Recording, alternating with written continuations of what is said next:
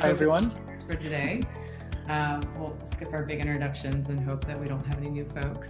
So we're going to revisit this uh, harm reduction psychotherapy chair. Uh, you could all, you could substitute harm reduction therapy also uh, for psychotherapy. Both are used in the literature and by the folks that have attempted to pioneer this uh, not so structured but rather integrated uh, treatment model that that draws on a lot of different clinical approaches and strategies and evidence-based practices to create this um, this blended approach, which we're calling harm reduction psychotherapy. Um, so what we have here, this isn't something that's this is something we made up. We made it up for you specifically, actually, uh, to make sense of what you can do. You're FSP. You are not substance use disorder treatment providers. You need to treat people with co-occurring disorder and system involved. They can sometimes be hard to engage or hard to keep up with. A lot of them are high risk. So this is meant to be the answer because this is a question that we have been posed that's been posed to us a lot as trainers and just when engaging with service providers of wait what can i do i feel like i'm not equipped to work with these people who are using substances and using them in ways that seems to hold so much consequence and risk um, so again, we're not doing a co-occurring disorders training. This is definitely not an addiction treatment training, but we're talking about from a harm reduction perspective, what can you do? And what, so harm reduction psychotherapy would include all of these uh, sort of these interventions you see noted up here. It would actually include some others too. Um, Andrew Tatarsky in his book includes a lot on the applica- application of psychodynamic approaches to working with people from a harm reduction perspective that may or may not fit into what you're doing with your clients. Um, you could read the book and check it out. Uh, is there a place to see all the books and documentaries you've recommended? Yeah, I thought about actually compiling a list of that because our reference list is really, really lengthy. Um, so I'll pull something together that's a highlighted list and share it out with you all uh, next week. Um, right. So for today, this is what we're going to talk about and what we're going to work with. And I'm asking you to sort of visualize instead of the the psychoanalyst couch, we have the harm reduction psychotherapy chair. Um, you're not seeing people on couches. The work you do, the therapy you provide is in a totally different context. It's perhaps often in seats of cars or on in waiting rooms or in on park benches. It's it's or McDonald's. It's it's many places. Uh, it's certainly not the the outpatient clinic have here. We have a few different targets, right? We want to, the first thing we'll talk about today is addressing motivation and stage of change. So if this is, seems like the thing, the place you need to start with someone, which we see it as the place you should start, figuring out what what's going on from them, what where are they with their motivation for change, what do they want to change, what stage of change are they at. So the goal with uh, thinking about stage of change and then using motivational interviewing to elicit motivation for change is around, resolving ambivalence and eliciting that motivation. Um, another target might be resources. This is a really pragmatic thing, um, but you can still apply a clinical intervention here, problem solving therapy as an example. Um, and the goal here would be to increase the practical or like the coping skills type resources that someone could have. You might also consider DBT in light of that and improving coping skills. Um, and then psychosocial, psychosocial strengths as well. All right, and then on the right, we've got risk. Yep, you have access to the PowerPoint. Uh, Sasha, you could throw that link in there again if you don't mind. Uh, the slides are posted on our website. So for the target of risk, we've got harm reduction, and that reduces risk and increases safety. And then for the target of attitudes, beliefs, thoughts, and feelings, we could use CBT or DBT, and we're talking about resolving cognitive dissonance, addressing self efficacy and shame, and treating mental health. And now this gets a little bit more into the, you know, CBT for substance use is a bit more of substance use treatment, isn't it? That's it's a little bit, uh, we're not going to do a deep dive into that, but we are going to talk about using CBT to help people figure out what they want to do. What are their goals? How can they that understands how change, how motivation and behavior change occur and drawing on some of the tenets of CBT to support that. Um, David's going to talk a good bit about that in the second half of today. So this is what we're using as a bit of a framework today. Um, it's not, again, this is not a this is this is something we created. This is not not science necessarily here, but a lot of harm reduction is cobbling together, you know, ideas and drawing on different um, different approaches to. Oh, thanks, David. Uh, to create something that's really tailored for the individual and that's malleable, that's adaptive, that can that can change based off of what that person's needs are at the, any particular time.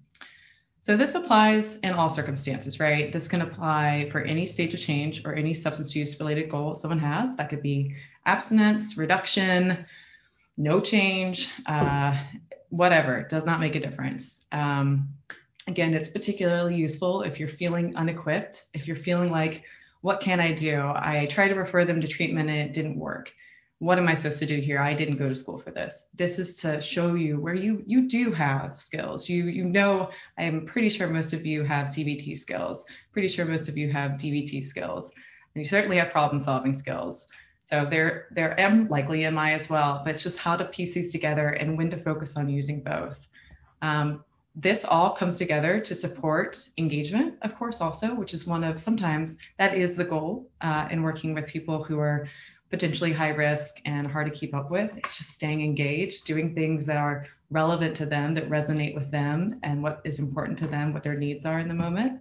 Um, and yeah, in the middle, we've got autonomy. to remind that all of these are autonomy supportive clinical approaches. In each case, uh, we've still got the the client in the driver's seat deciding what their goals are, and we are the partner who walks along beside them. And what's not written here is that all of this must still be trauma informed. We talked a bit about that on Tuesday and encourage you to keep that lens on all throughout today. All right. So stages of change, which I know you all are probably quite familiar with. Um, so hopefully I am not making this too uh, basic sounding. But here's the stages of change in a, a pretty, pretty diagram that uh, goes in a circle. And uh, as we know, we start with pre-contemplation, um, which is no intention of changing a behavior. And then we go around to contemplation, preparation, action, maintenance, and relapse. And we'll talk through each of those in just a moment. But what we've got in the center there is probably one of the most important pieces around uh, substance use behavior change, and especially that coming from a harm reduction perspective. We really care about relapse being reframed. Um, and that there's a potential to learn from every single lapse or relapse or return or recycle or whatever word you choose to use that that can go right back around and spit you out into one of those other phases and that that can be a positive thing not a negative thing not necessarily a negative thing even if there's some potential distress experienced from that. Um, i'm going to look at the comment that's right here Right. So we know that the stages of change model is also called the trans-theoretical model of behavior change. The trans-theoretical model also includes, I believe, termination as a stage, um, which doesn't really fit necessarily in this in this uh, context. Okay. So stages of change is not the same thing as MI. It's just it's a way of understanding where people are at with their motivation to change any particular or their readiness, I should say, to change any particular behavior. And it's important to note that people can be at a different stage of change about any specific behavior, anything. So I could be, maybe I am, maybe I am in action on uh, smoking cessation, but I could be in preparation on reducing my drinking. And those two things can happen at once. And of course, they're interrelated in some way, but it's not that people are going to make 100% massive changes in their life under the heading of um, high risk behavior or substance use and that it's uh, broadly applicable. So it's really important when you're thinking through and trying to determine with a, a client where what stage of change they're at that you really get specific about the behavior because it could be even more minute than that. I, am sure you can think of examples when this has occurred. Um, so determining your current stage of uh, change informs when to use MI, goal setting, and treatment planning. So if someone's in pre-contemplation or contemplate and uh, I'm going to see a comment there. I'm going to look at that in just a second.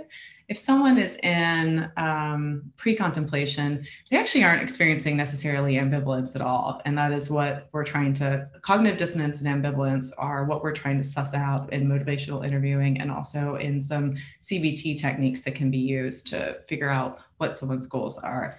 If someone's in pre-contemplation, they, they might not even be aware of ambivalence. It might not be something they're experiencing. They are just not interested in making a change at that time. Um, but MI can be used in that case, and especially in contemplation, we don't really want to get to sort of goal setting until someone's in preparation, right? They have to really have thought through what what it is that they want to work on and what's realistic for them. Um, and let's see, okay, let's see what the comment is. Harm reduction is an excellent alternative to the ambivalent client. Is there exists a great deal of fear associated with never using a drug again.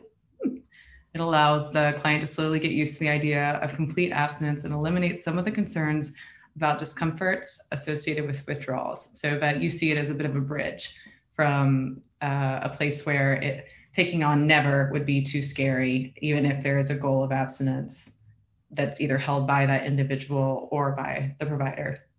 Okay. How are you defining relapse in the stages of change? Are we talking about re-engaging in the high risk behavior? Very good question. So let's go through an example. Uh, in this case, we've got uh, drinking as the target behavior.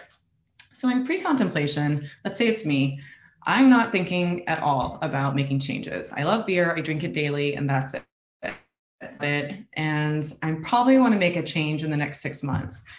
The Stages of Change model actually says I'm not considering making a change for pre-contemplation in the next six months. It does assign a time frame to it, I'm not sure how I feel about that. I don't know if it's totally necessary, but it helps. It helps to sort of not amorphous and hard to hard to conceptualize.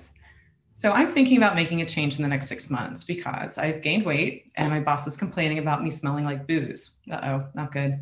I may need to make some changes. My buddy told me about AA and I may go once and try it. In my case, I'm making a plan and I intend to take some action in the next 30 days and uh, make some small changes. So I've stopped drinking in the morning before work and um, and in the afternoon. I'm learning about counting my drinks and I went to AA and it wasn't for I have a plan. It's in it's I've tested out some some small changes in preparation, now in action. I figured out what works mostly and I'm going to stick to it for 1 to 6 months. I decided to reduce, not quit. I'm down to three beers a day during the week after work. Okay, so it sounds like I've just decided to reduce. Maintenance is when you sustain a change. Uh, so I'm staying with it, and that change is lasting for greater than six months. I love not being hungover during the week, and I am committed to not losing my job by showing up under the influence. Good. I'm glad for me. Okay, relapse. And this is where we can turn to the high risk behavior or any part of the behavior. So in my case, I returned to the returned to the behavior change during maintenance. I went out with my coworker after a shift and we drank 12 beers between us. I had to have a red eye, which I think is beer and tomato juice. Uh, uh, the next morning, all right. There are a few different ways to think about uh, relapse or lapse or return or recycling. And a lot of this is more of a for the individual. So in this case, maybe we would call what I did a lapse, uh, but maybe not because I didn't have a goal of abstinence. I had a goal of reduction. And then I kind of teetered back towards some behavior that maybe, I mean, I had a beer in the morning before work, so that's not good. But I when I went out with my friend, that doesn't mean that I was drinking every day heavily again. So when you, the most important thing here is to think about what the what language your client and when you and their understanding of what that return what that instance of behaving in a way that that differed from their goal was so lapse could be considered a word you could share with someone you're working with as like you lapsed that's something that is expected and that is perhaps the most important thing to understand about the stage is it's not just like it's not just possible, it's likely that when we are making behavior changes, especially ones around substance use or potentially um, things that include a multitude of reasons. Is that you, David? Beer, tomato, and hot sauce. Yeah. That sounds pretty good to me personally. Um, I don't think I've had one. Uh, there is an opportunity for me to think about how to avoid having red eyes, is what I'm getting at here. There's a there's there's a way to frame this. If you want guilt, all the internalized stuff that comes with the word relapse, uh, out of out of the picture. Let's talk about it in pragmatic terms. You you did something that didn't feel good for you, and it wasn't quite in line with your goals. And so, what is your new goal? What what's what's your new goal, and what do you need to uh, achieve that goal? So, just getting back to pragmatic bits, trying to get all the judgment and stigma drawn out of this this experience of not meeting that goal temporarily. So another word that people use is return. Um, and return simply means going back to what it was as it was. So um, it's important, maybe if you're using this language, if someone, let's say they did return to doing something ongoing, perhaps other things have changed in the meantime. Perhaps in the time that I've gone from contemplation to action, maybe I did a lot of therapy or I started exercising or I started on a medication that helped me with some other concern. Often, who we were when we started working on uh, one particular issue, we is not who we are in all the other ways uh, of things that may have challenged us. I'm not saying that clearly, um, but I think you know what I'm getting at. When I had this drink again, I was in a better place. Actually, I was more e- able to go into preparation because I had some other things that were better coping skills. I, uh, let's say, I'd started working out and I had done therapy. That's a great example. So I had a little bit more of a reason to believe in myself, maybe a little bit more self efficacy, had some greater coping capacity, had worked through some things that had been maybe driving some of that um, drinking, the high risk drinking that was putting my job at risk. Perhaps I started doing better at work. Um, there are a number of things that could change. So when we think about the conventional um, and a really unfortunate understanding of relapse, it leaves out the fact that people are making changes in other areas of their life at the same time, and that we're never quite the same person that we were when we do lapse or return to an old behavior. Uh, recycling is another word you'll see, uh, return from maintenance or action to an earlier stage. Sure, it also takes out some of that judgment that comes with the word relapse. And again, that can be framed as an opportunity to revise uh, the change plan. So the key takeaway, no matter what word is used, relapse is normal. It's proven to be expected, and it can be helpful in iterating towards a really effective recovery plan. Okay, now I want to just glance at the chat. I thought a red eye was a fast airplane ride. it is. it's multiple things. Oh, the English language. All right. So did that answer your question, Hugh? are we talking about re-engaging in the high risk behavior? It's not clear. Um, I think there are some people who would say they, they would make lapse and relapse kind of dichotomous of lapse if you use once and relapse if you you know j- jumped off the deep end and kept going. You know if i went right back to the old behavior as exactly as it was or perhaps worse. And we do see that sometimes don't we? Um, and that's something that i like to think is a bit of a product of the goal that was set might not have been realistic. The person might not have had all the tools and resources or the proper stage of change or quite the right motivation at that point in time to achieve that goal. Later in the afternoon, we're going to talk about the abstinence violation effect and why it's so critical um, and how we need to do kind of everything in our power as providers to make sure there's good alignment between goal and stage of change and motivation because we don't want people getting into this situation, which David will explain in much greater detail later, where because someone violated a, a goal or violated their abstinence, they just really keep going and uh, say screw it. Um, and that's that's something I think we we all have seen a good bit. Um, normalizing a realistic view of progress, which is not linear, absolutely. Any small change, any any small positive change, little victories. That's that's the language we're working with here. It's uh, it's really about how you can frame and reframe things for your clients when you're talking with them about change, about behavior change and motivation and goals. Because uh, we know what society says. We know that like there's a stigma to relapse. I, I don't know if I can put my finger on it. Um, and I, I could be alone in thinking this, but I'm not sure that I am. It's there's there's sort of this like sense of failure. And when we don't like sort of push back against that, those cultural overtones of um, relapse being synonymous with failure, we are allowing um, sort of potentials for shame and uh, guilt to override what could be some positive change moving forward.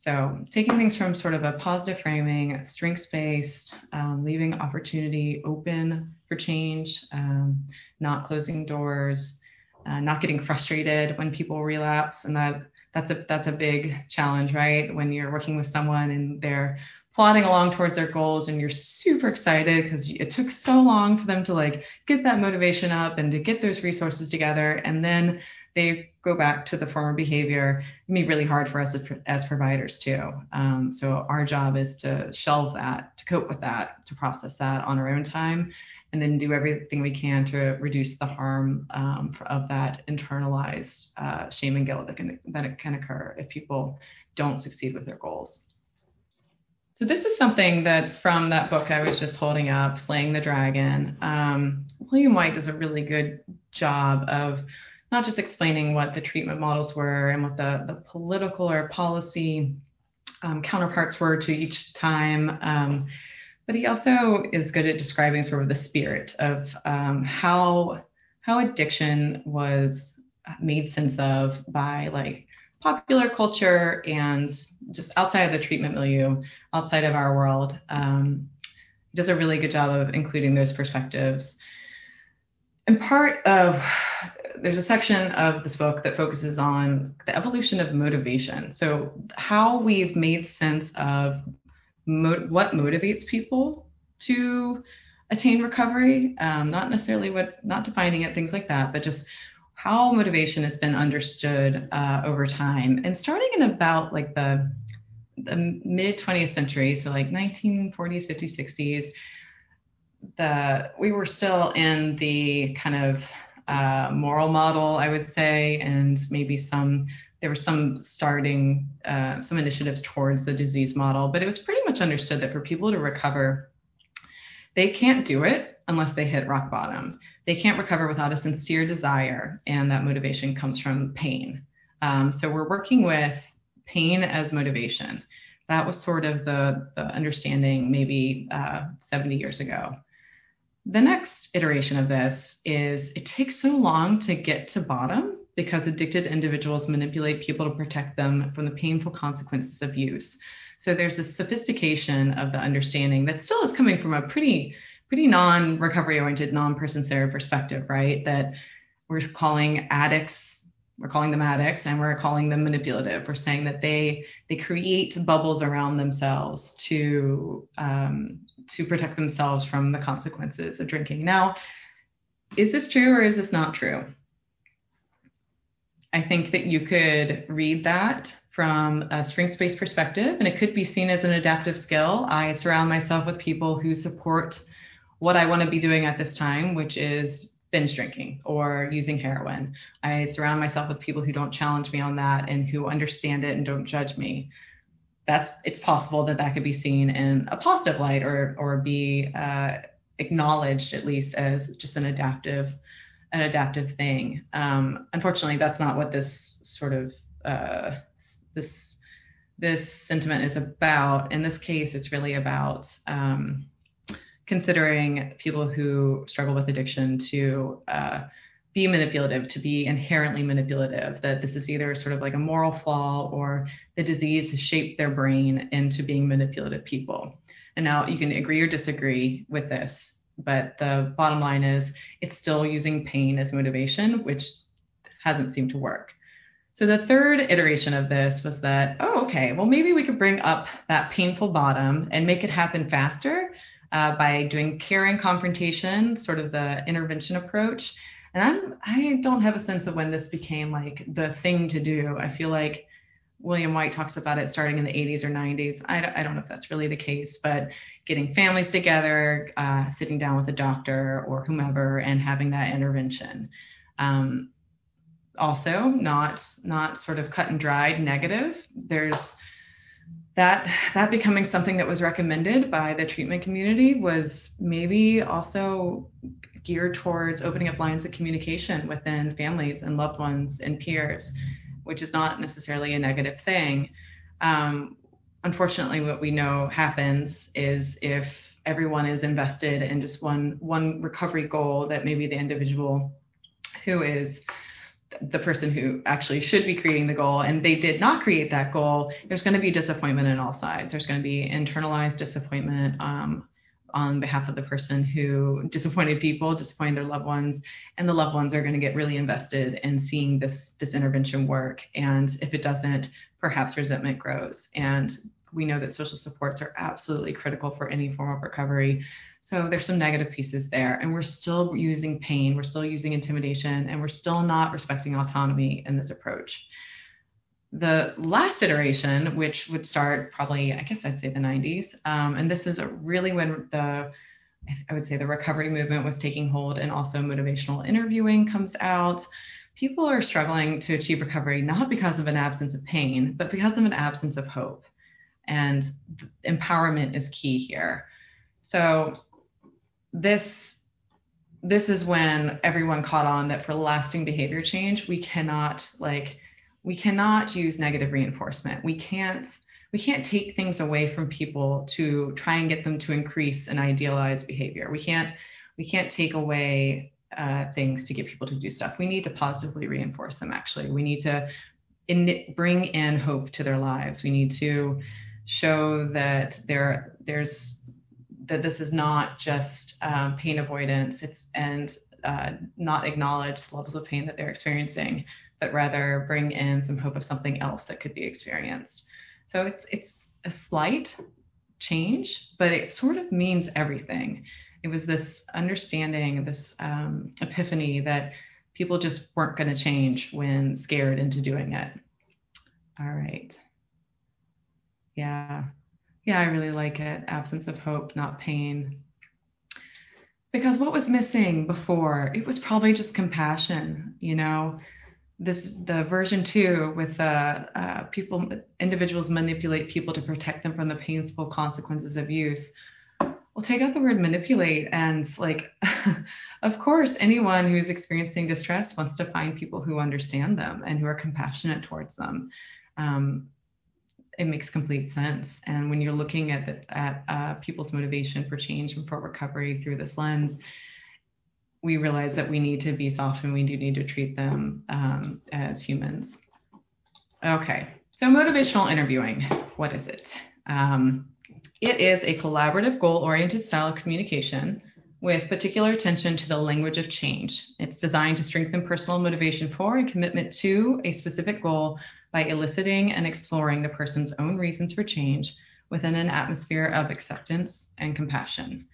All right. So here's a quote here from the most recent edition of Motivational Interviewing by Miller and Rollnick.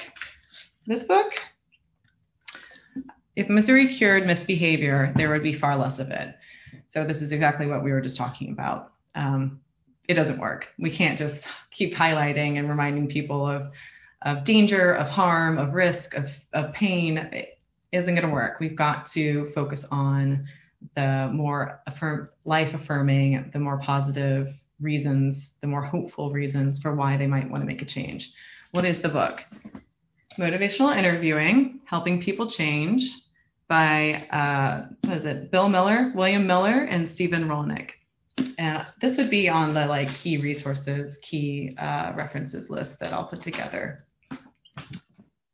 All right, and so some principles of MI expressing empathy through reflective listening, developing discrepancy between clients' goals or values and their current behavior, avoiding argument and direct confrontation, adjusting to client resistance rather than opposing it directly. This used to be called rolling with resistance. It's now been retermed to a phrase that I can never remember. David, help me out if you can.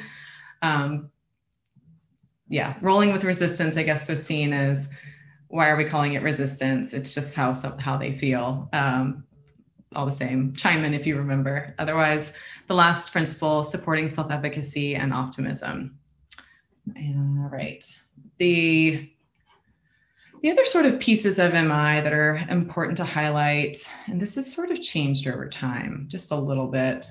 Um, MI is a guiding style of communication. It still gets referenced as a directive um, approach.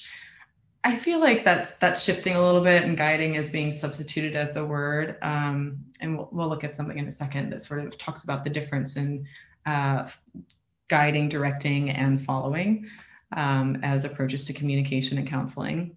Um, MI is designed to empower people to change by drawing out their own meaning, importance, and capacity for change. So it's it's not about teaching someone how to do something or um, supplying them with skills. It's about drawing on what's already within them, evoking and eliciting. MI is based on a respectful and curious way of being with people that facilitates the natural process of change and honors client autonomy. All right, what else? So MI is, again, we were saying earlier, stages of change wise, it really, it, it can apply throughout any stage of change. I mean, when is it not helpful, even if I'm in maintenance, to have a refresher on why I'm doing what I'm doing? You know, to, to keep me uh, keep me motivated, even if I've gotten the motivation to make a change. How am I going to keep doing it? Okay, what is it? Managing discord. Yeah, okay. I don't really. I think rolling with resistance, despite the fact that I don't like, you know, you're resisting the provider. Oh, that that shouldn't be really termed resistance. It's just having a different, you know, a perspective or opinion. All the same, managing discord. I don't know if I like that any better. Um, so MI is really appropriate at, at, all stages of change, but particularly in the earlier ones. Um, it's really appropriate when ambivalence is high and people are stuck in mixed feelings about change. Uh, it's really useful when confidence is low and people doubt their abilities to change. It's really also helpful when desire is low and people are uncertain about whether they want to make a change, not just not knowing if they even want to. Why would they want to? So MI brings out reasons why it helps people see um, what they might already feel in a different light. It pairs things together. that's what we're talking about when we talk about developing discrepancy. It pairs things together um, in a different light than where they would have maybe thought of it otherwise. And also when, yeah, exactly, when importance is low and the benefits of change and disadvantages of the current situation are unclear. So it's about clarifying too. Okay, I see some comments. Being confrontational with someone may drive that person deeper into their shell or lead them to become defensive or confrontational also. Absolutely. No one likes being told what to do. No one likes being advised or having our autonomy at all threatened. I mean, I don't know, pipe up if you do, but I don't respond to that well at all. Um, and I, uh, I'm certainly one of those people that would become either silent or confrontational, absolutely, to a provider. Okay, so here's this continuum of styles. Um, MI aims to be guiding. Again, you'll still read things about it being a directive approach, but I think that's there's uh, moving a little bit away from that. I think perhaps uh, active being an active approach maybe is a bit more fitting because um, it's really about um, actively engaging around things rather than setting an agenda, which to me is what directive feels like. So this is from the most recent um, MI book. Uh, on the left here, we've got directing, and that's giving information or advice without permission. Um, MI is big on asking permission and it's big on giving that giving information if someone is missing the an understanding of the consequences of their behavior let's say they don't know about overdose risk or they don't know about um, potential for liver damage um, they don't know they're just unaware of some of the risks of what they're doing it's helpful to share that information. We have to, right? Like we we have to help people make educated decisions. But when you're gonna share that information, and I will say it's actually kind of rare, and Miller and Rollnick agree with this. People know a lot more than we think they do. They're pretty aware of risks and consequences. They've been hearing it a lot. Um, now, maybe maybe that's not always the case. Maybe there's still some opportunity for educating them on really specific specific bits, and that's something harm reduction really does aim to do, right? It is about educating on potential harms and then how to mitigate those, how to intervene around them. Um, but we're not going to give any information or advice, or certainly there will be no agenda setting, but we're not going to give information or advice or talk about risk unless we ask for permission. And if someone says no, then we we don't give it. Um, expectation of compliance is also a directive style. And so some of the verbs here would be administer, authorize, lead, manage, steer, and conduct. Um, so really not what we're trying to do here. Now, guiding is sort of characterized as good listening, offering expertise when needed. Um, guiding really has, there's a nuance and a finesse to this of knowing when to, to pepper in information, knowing when to offer expertise, um, and not to be totally passive about it, but just to be judicious and careful. So, guiding verbs would be accompany, collaborate, elicit, inspire, lay before, uh, encourage, support, and assist. These are all partnering verbs. Following is a style that we might see in a case where someone's not needing to make a change, they just need some support. Um, so perhaps if someone is experiencing grief or uh, is just trying to process something, you would follow their lead completely. Uh, it, it's just support. And so things you might do here would be observe, permit, allow, stick to, comprehend, go along with, have faith in. Um, this isn't the realm of MI. MI is guiding, um, and former definitions of it again would border on directive. All right, and so what we want to do also by staying in this this guiding middle is to avoid the righting reflex. Has anyone heard of the righting reflex? It parallels a concept I'll talk about in a few minutes. Um, which has to do with uh, our tendency to want to overprotect. So the righting reflex is a really simple way of saying it's our our reflex, our tendency as providers to want to set someone on the right path, to want to fix, to want to alleviate them from the distress, pain, burdens, challenges that they have, and show them the right way to do things, um, and persuade them to go along this path because you, as the expert, know it. And no doubt you you do know a lot. You probably can see and anticipate so many patterns of behavior with the people you serve. Um, so many so many risks so many uh, potential paths to success. Um, but all the same we can't do it. We have to sort of sit back and be really careful about when we do even suggest a path. Um, and mostly use mi skills to elicit from a person what their path is. And be uh, creative in how we do elicit that. Okay. So a little bit on ambivalence. One second. So ambivalence is the simultaneous existence of positive and negative evaluations of an attitude object. Um, we are also going to talk about cognitive dissonance later, as I mentioned, and they're pretty much synonymous. David and I spent a while trying to understand if there is a difference. There's not really. CBT talks about cognitive dissonance. MI talks about ambivalence. So we'll we'll not belabor that point. Um, but it's wanting and not wanting something also. It could be wanting two incompatible things. Um, and we see ambivalence when it is truly ambivalent. Someone feels two ways about something. I I love beer and I I don't like the effects it has on risking my job or my health. Um, unfortunately, this can be pathologized into states such as denial or resistance by expressing just half of how I feel. So I, I love beer and that's not changing. Well, I'm in I'm perhaps in denial because I think I can keep drinking it without consequences. No, I know I love beer and I know that it has consequences. So we've got to treat the people we're serving like they've got that level of complexity um, and that they're aware of it. Or if they're not aware of it, we're going to help them become aware of it. But we can't just focus on one side of it. And we certainly cannot label them as in denial or resisting, not complying just because we are we're thinking that they need to cease a behavior, no matter no matter how severe. It's uh, will cause harm to the relationship and it will not be productive. It'll be completely unhelpful. It won't work if we just focus on um, them denying the consequences or risks of a behavior. Um, so, what we want to do with ambivalence is develop discrepancy between the present and desired states.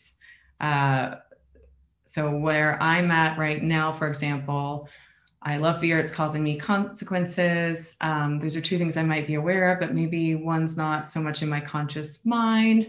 And maybe I keep thinking that I'm acting in ways that are in light of my goals, but I, I don't it's actually not that's not really what's happening. Um, my motivation is maybe a little bit misaligned. So mi can can really work to suss some of that out and clarify and get things in a little better alignment. Um, developing discrepancy. So around ambivalence like we can't we can't ask people to consider motivation for changes that seem way too big or way too small we got to pick things that are the right size. And you all know this from doing treatment planning and goal setting. You, you pick things that are digestible, right? Things that are achievable, things that are going to build someone's sense of self efficacy. Because if, some, if a goal is too big, if, if I'm having to sign on to never drinking again, I think someone made that comment earlier, the whole never thing is going to seem like unattainable. Like, how, I, how could I do that? I've, I've beer's been my whole life. Now, if it's too small or insignificant seeming, if I've been fed, let's say, maybe I didn't have all the information, maybe I didn't know um, some of the risks that were going to come with my behavior. If it feels like too small of a change to make, I'm going to just ignore it. I'm not going to. I'm not going to put my efforts into it. Um, and the discrepancy itself cannot be too big or too small. Also, this is a bit of a I don't know, a bit of a conceptual thing, but I think if you you can probably imagine instances in which it could be applied. Um, so working around ambivalence, we need to make sure the resources and skills needed for change and that self-efficacy is, or at least bits of that self-efficacy, the sort of seeds of it, are present. So if we ask people There's a great quote. Um, this is also in Miller and Rollnick's book. If you have not done people any favor if you cause them to believe change is urgent but beyond their reach. So if someone does not have the resources and you're even maybe being honest about the fact that they don't, or if they don't have the self efficacy and we're not supporting them into a place where they've got some ability to activate and feel like they're effective, we're just we're potentially just causing them more distress, right? So you've not done people any favor if you cause them to believe change is urgent but beyond their reach. And I I can't I, every time I read that I'm like, wow, that is such such a good lesson in terms of thinking of the urgency that we sometimes carry, that we directly or indirectly, uh, non-verbally communicate, even when we try not to, around urgency. Um, and then still what does it take to how do we communicate that things are beyond someone's reach? Some of those can be really covert and subtle too. So this is a really good reminder of what we bring um, in our own sort of like what we need to shelve that's deep within our psyches when we're working with people. And finally if the discrepancy or ambivalence uh, or the change is too painful it can trigger avoidance as a self-defense. So let's say someone is me giving up beer is actually I can't do that because then I'll have to deal with uh, grief. Let's just use that again. Um, and I I can't do that right now. That that's that there's no way I can't. Um, it would feel like drowning. There's just no way. Um, so we can't. And of course, MI is not pushing, but we can't. We really shouldn't be poking at things that people need to sort of stay afloat at a particular point in time. Um, and this just, if anything, it's just reinforcing that we need to follow the client's agenda. But just keeping in mind that if, if you're talking to build, uh, to develop discrepancy and help someone really uh, understand their own ambivalence, still, if that if that ends up being too painful, they're going to go into a state of defendedness that might be beyond what we can re-engage around. So just just kind of knowing when something it, when the timing's not right um, when it's just not the right fit. Okay. So a decisional balance, I'm sure you all have seen these, but this is in here as a reminder, and it's a tool you can use with clients. Um, it's it's something you can use sort of pragmatically and in a balanced way to discuss the uh, pros and cons of changing and not changing. Um, and this is also in the PDF packet uh, that would have been uh, available online for this training. So we we would write here the benefits of changing and the cost of changing, and then the benefits of staying the same and the cost of staying the same. And these are wonderful worksheets to go through for any particular behavior with a client. All right, so what are, what are the basics of MI? What does it look like in practice? One of the things we talk about with MI is the spirit of MI, and it's based around partnership, acceptance, compassion, and evocation. So partnership is you all know partnership. It's literally in your job titles, right? You are part you partner with your clients. You you share power with them. You you reduce the power imbalances that can exist by meeting them where they're at, quite literally meeting them where they're at. I mean, you're you're doing that even not even if you're not op- operating from a harm reduction perspective. It's it's part of the way your your services work. Um, so just to highlight, partnership is something you guys have in the bag. Acceptance has to do with four A's absolute worth, accurate empathy, autonomy support, and affirmation. And affirmation is not cheerleading, it's like validation, right? It's not um, it's not glorifying or over over uh, being overly positive. It's just acknowledging and validating what someone's experiencing. Um, and it, this is really where the the ask permission before giving advice or unsolicited uh, feedback fits in. Um, this is again these are the these pieces are spirit. They're not like the the concrete skills, but it's it's really important to keep these in mind when you're practicing MI with someone. Um, compassion is pretty straightforward, of course, sustaining deep interest in and empathy for the client's perspective while retaining a strong desire to alleviate suffering. So again, it's it's active. It's it's uh, offering empathy to what someone is experiencing and trying to work to change that in some small way at least. Evocation is eliciting and listening closely to clients without judgment or the need to persuade. And evocation is kind of the toughest to nail. Um, you know, eliciting someone's story is one thing, and that's not necessarily easy. There's rapport and trust building that's necessary for that. Um, but I think I think evocation there can often be too much of a focus on deficits and what the person is lacking that actually needs to be put into place. Um, the practitioner can be sort of seen as someone who can assess what's missing and provide it to the client, uh, whether it's you know skills or insight resources, but this is really different for MI. For MI, we are thinking that the person has all that within them, and we are there to elicit, bring it out, and highlight it, and help them become aware of the strengths, the resources, the insights that already exist within them. Does that make sense? It's a little bit, evocation's a little bit uh, hard to figure out how to embody sometimes, um, but that is the way it's described for MI. All right, and then OARS. You all are probably familiar with this acronym. So these are the skills that MI uses. We talk about questions versus reflections a lot in MI. Um, and if you're going to ask questions, you need to make them open ended. So, what are open ended questions? They're questions that start with what or how. Um, they could include why, though why is maybe something you want to maybe pass over because it can sound just a little bit challenging maybe perhaps like a, a four-year-old to why, why? I don't know. Um, I think why is it's a valid question, but there's another way to say it. Um, you can ask. In most cases, you can substitute how or help me understand or would you like to tell me about um, instead of why. Uh, but how and what are great. Closed-ended questions are going to be things that can be answered with a yes or a no. So, did you did you grow up in a good home? Yes. Did you drink last night? No. Um, not helpful. How much did you drink? Two beers. So things that can also be answered numerically, quantitatively. Um, so like wins or how much. It's you know maybe we need that information at points in time, um, but we want to make sure most of the questions are open ended and it's you can find creative ways to do this. Um, it's a little bit of an art, but perhaps the greater art is actually reflections. There's a, a, game you can play when you're learning MI around trying to have a whole conversation, and you can practice this with your colleagues. You can practice it with your clients too, um, without asking a question, with just using reflections, affirmations, and summaries.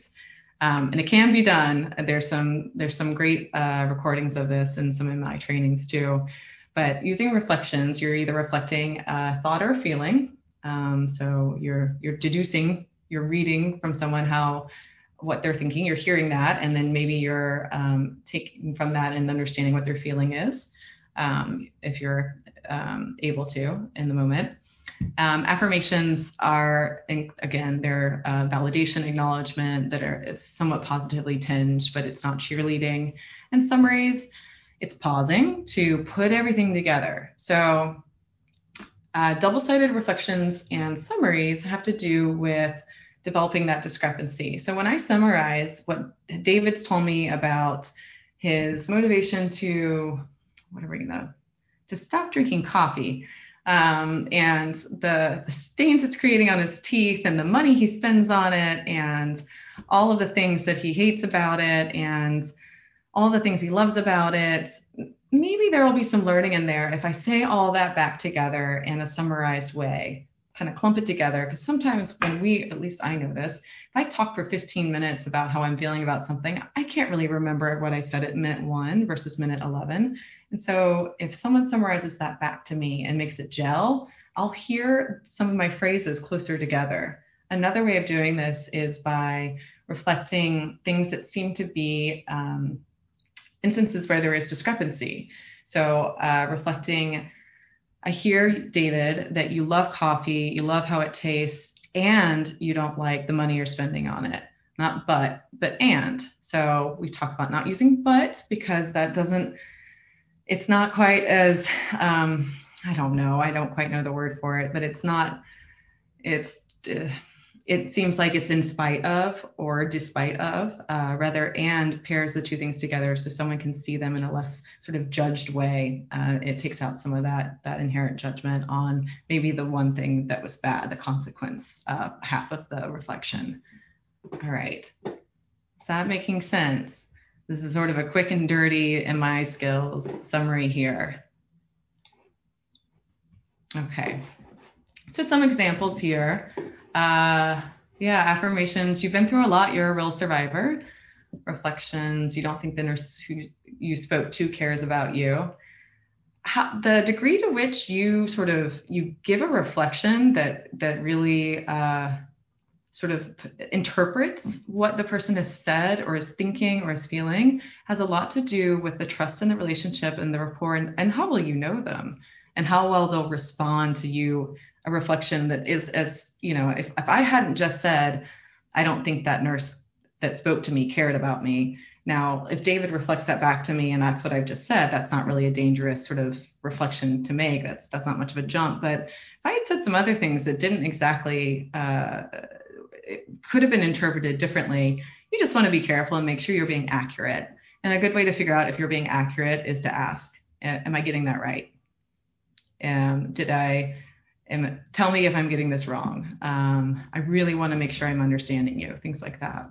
So summaries again, uh, before I ask another question, let me summarize to see if I understood you. We are actively verbalizing that we want to understand and that we care about all of the details. That's a big piece here. So even if it feels like overkill, sometimes when we just reflect something back to someone, but we don't pause to say, I really care about getting this right, it can kind of seem a little like we're maybe just uh, skipping over, you know, not not uh, we're just conversing. It might not carry the same sort of impact. So this is these are good techniques you can use to make sure you're having the full impact in these conversations. All right. So harm reduction is all about increasing options, right? Many paths. It's uh, it's it's really it's really about um, whatever works for the client. And MI applies here because this is how, using PACE, using the spirit of MI, it's how we can reinforce client choice and encourage empowerment. And we can use OARS to explore how your client feels about the different options. And so we need to move away from black and white thinking, and we most certainly have to work, help our clients move away from black and white, all or nothing thinking. Um, harm reduction really focuses. Sometimes it's like you're. It's it focuses around a problem. So if my problem behavior is drinking, the, the support I need might have to do with my job instead. It might be that I need to make some changes in some other area, or the targets don't have anything to do with me actually changing my substance use behavior.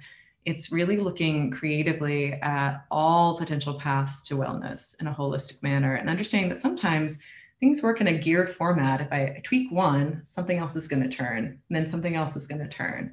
So this is a little bit conceptual, but it might make sense, especially as we go into day three, which does talk about um, determining harm reduction intervention targets and how when you change one thing, it might mean that other things change as well. Um, let's see, what else to say about this? So, what else about options? Kind of going back to day one, harm reduction is a movement for social justice, and it a movement means moving, it means action, it means advocacy. So, part of what we can do as harm reduction informed providers is create options where there weren't any. Um, and that's part of our responsibility. That could look like someone couldn't get into, couldn't get a bed at a hospital, or you couldn't get um, a certain resource for them, but you advocated and you advocated to to make that happen, to increase the potential of various options. Um, this isn't necessarily MI related, but this is just sort of a sidebar of how we how we can think about increasing options and getting really creative um, in this work alongside the clinical skills that will support that. All right. So back to MI for a second. We're not just MI, but listening, right? finding ourselves stuck in a bind. These are some common roadblocks to listening um, directing, warning, providing solutions, persuading via logic, shoulding, lecturing, disagreeing, approving, shaming, analyzing, and reassuring. Are there any of those you don't agree with? Are, are there any you would add? Is there anything else that keeps us from truly listening and communicating to other people that we are listening. Approving is an interesting one, right? Why is that a problem? Why is that a roadblock? Does it have something to do with power, perhaps? Like if David tells me I am going to stop drinking coffee and I, as his provider, say, I approve of that. I think that's a good idea. Yeah, yeah, you're right. You should oh, I got a should in there too. Uh-oh. Um, when I'm approving, I am taking on the role of approver. I am saying that I have the power to judge uh, his choices, um, no matter whether I'm an expert or not. But I, let's see, we've got some comments now. Wonderful. Nonverbal communication puts the power in your hands and not theirs. You're encouraging your client to seek your approval as opposed to their own. Yes, great. Um, that's just it. So that's sort of like the more insidious uh, side effect of this, right? Um, we really want people to be marching to the beat of their own drum. We really, and we want to teach them and show them by guiding them and how to do that, how to find out what they really want to do and uh, get to a place of empowerment. Uh, shutting down ambivalence that may be there. Yeah, yep, yeah. So not seeing both sides. Reassuring, similar, you know, is reassuring often something we do because we don't want to hold the pain uh, that we and the, the distress and the ambivalence that we see in others. I know that's that's something I've experienced before where I wanted to comfort someone because I wanted to see them feel better because it felt bad for me. We are empathically connected, and there's absolutely nothing wrong with that. But in terms of motivation and listening in a way that uh, is in my style, it's it's not what we want to do. And of course, some of these others are, uh, are pretty, pretty obvious. Analyzing is an interesting one as well.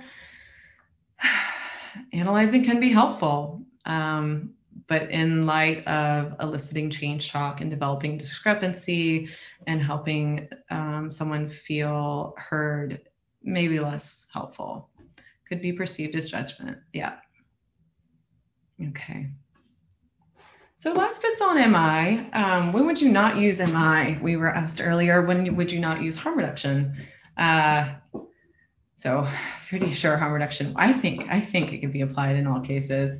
MI not always appropriate if you're working with someone who is maybe not reality based in the moment. Maybe they're um, delirious or there's uh, they're currently psychotic. Um, they're extremely intoxicated, things like that. You just might be, it's not that it's going to hurt anything. It's just, it might not, you might be spinning your wheels a bit. Um, so MI is not a cure all. You can certainly do a lot with it though. Um, if anyone has used it a lot, you've you've it, and used it well, you've seen um, what it can unlock and how how it can really further your relationship with a client and really get you to a place where you're working together in partnership well. Um, but it's just just worth mentioning that sometimes if someone is confused or um, uh, focused on other things in a moment, MI as sort of a guiding thing? It, it, it's you know you're not deciding what someone's goal should be, or um, but you are sort of setting the tone of a conversation, right? It is a bit of a it's a it's definitely a conversation style, um, and there are instances where that's maybe just not not the right time for it. Okay, so talking with clients, well, let's see, we're going to talk about talking about substance use with clients and otherwise. Um, so this is sort of pulling some of these things together we've talked about already. Um, what do you want to use when you're talking with clients about substance use? Uh, you want to speak to your clients as respectfully and pragmatically as you would like to hear from your physician about your own health behaviors. Um, it's it's really critical to check all judgment and potential bias from seeping into the conversation. Um, and again, that can be again, verbal and nonverbal. And where how do we check that? We check that through having a good self-reflective process and good supervision and good team consultation and possibly our own therapy. Those are the, those are the tools that we have, right? Um, and training, right? You're here for this reason, perhaps. All right, if you show genuine interest in what meaning substances have in someone's lives, you're going to have a greater chance of openness and honesty. Uh, so, the best way for a client to perceive that you have genuine interest is to have genuine interest. Now, what do you do if you don't have genuine interest? If you're really not curious, if you don't want to hear about it? That's sort of the work of this for those that aren't comfortable talking about substance use or don't want to or just find it unsavory. What you can do is get to a place where you really try and step into the other person's shoes and imagine if it was your life and no one took an interest in yours. They didn't want to hear your story. Just sort of getting to a place of a bit of compassion and imagining what it would be like if no one was curious about what your life had been um, and what, what you valued that can be one way to do it. And then perhaps just just remembering curiosity and uh, inquisitiveness. These are skills. These are skills. And like you don't have to feel it 100% through but you do have to know how to do it. Um, so you do have to make sure you are coming off as genuine. And the skills we were talking about before checking in making sure you're understanding the person that's stuff you can do um, in an ideal world, we would all want to talk to our clients about everything that they had to share and really, really want to hear their story and make all the time in the world for it. And sometimes that's not possible. Sometimes we have other limitations on why why it's hard to show genuine interest. Like you're trying to get them oh, trying to get them benefits for something and they're trying to tell you their whole life story, but you've got really got to accomplish this one thing in this this short period of time. Real things come up um, so it's about honesty and uh, respect and trying to do everything you can to preserve those those bits. Um, all right, and if they're not willing to talk about current use, and do that's a good question. Do do clients need to tell you about their use? I don't know. I'm not sure that it's always necessary. Um, I think often we feel it's it's necessary to have a better sense of control to help, you know, find ways to reduce their risk and understand their clinical picture. uh, understand why medication A is not working or they don't want to take medication B, uh, why they're missing appointments, all these things. But at, at the end of the day, um, it's it's more important that they want to share it and uh, share it honestly. So if someone's not really wanting to talk about their current use because of what stigma internalized stigma is probably one of the biggest reasons they don't want to be judged for it um, you can learn about their history and their story. So this is when it you might get motivated to if you don't aren't otherwise to learn about their history and story because people can talk about their past oftentimes more easily than they can talk about their present. What they were, even if it is what they still are, is easier to talk about because it it can feel less shaming. Um, so engaging from a place of curiosity here is a really good technique about their history, not what's going on right now if they're not ready for that yet. Um, you're going to rely on MI skills no matter what, no matter how much you disagree with their uh, choices or find them alarming. Uh, you're going to focus on the risks and consequences and benefits of choices and behaviors. So we can't stick to uh, just one or the other.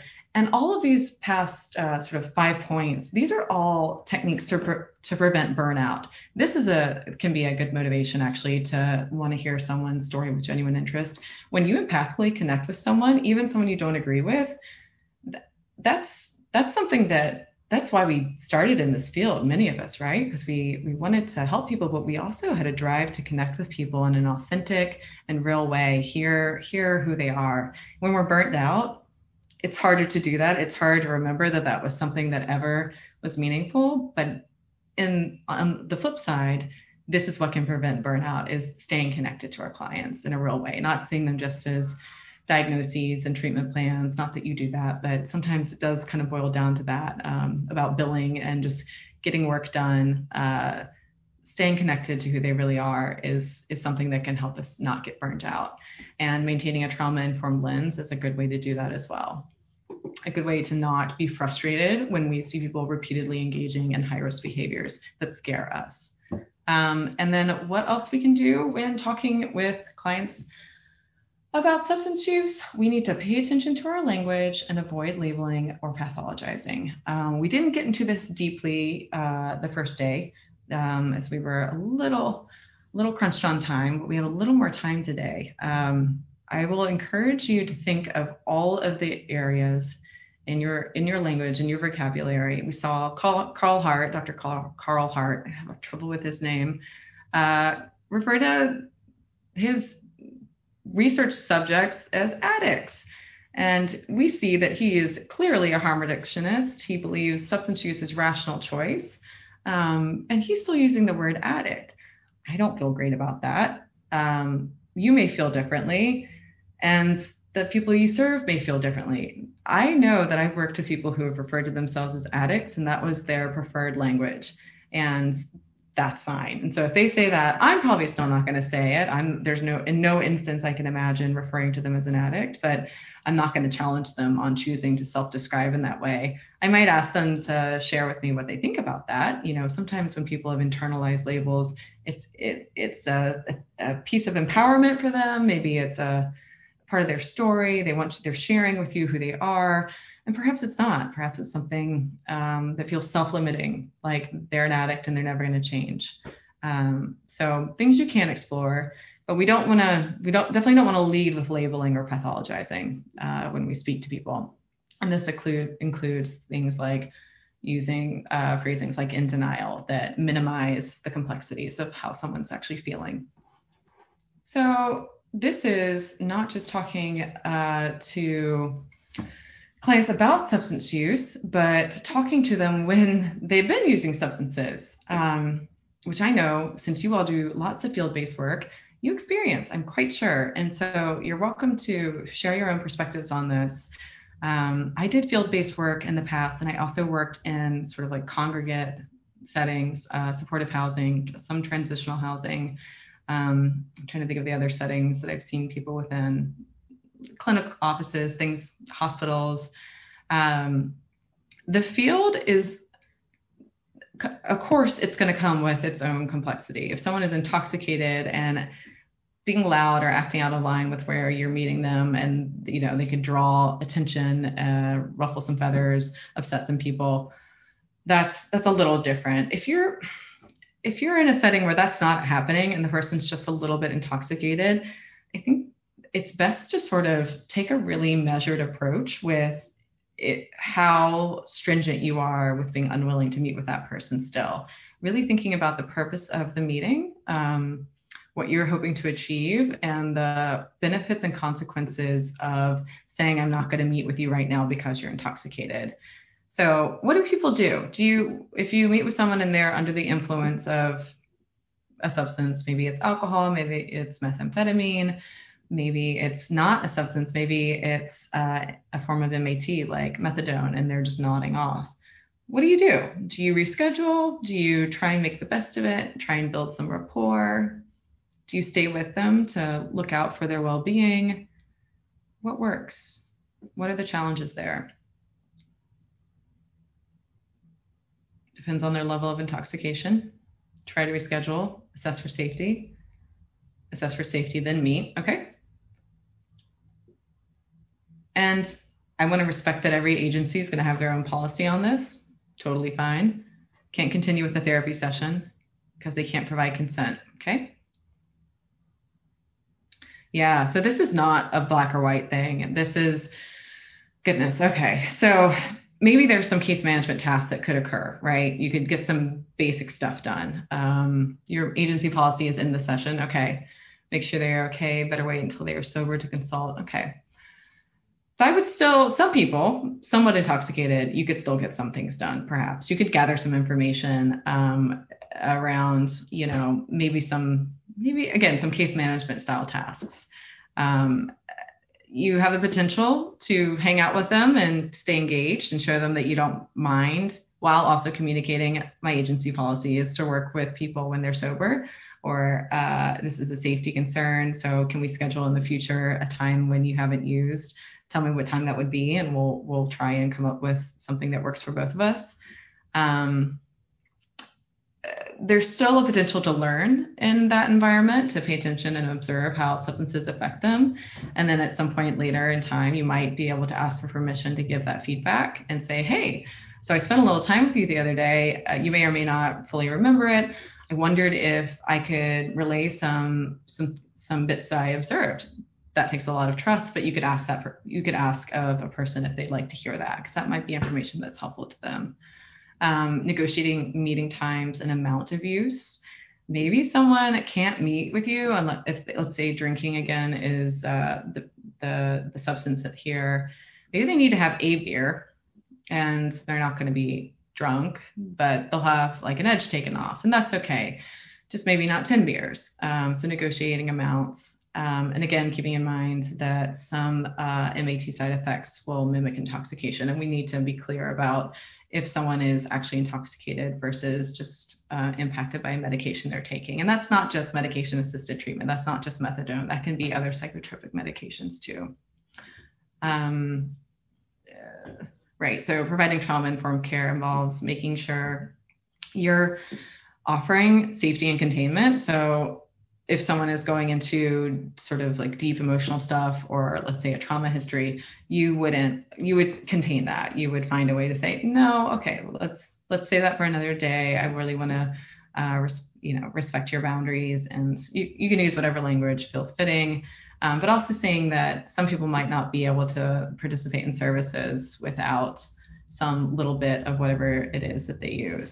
Now i'm going to glance at the chat see what else people have said.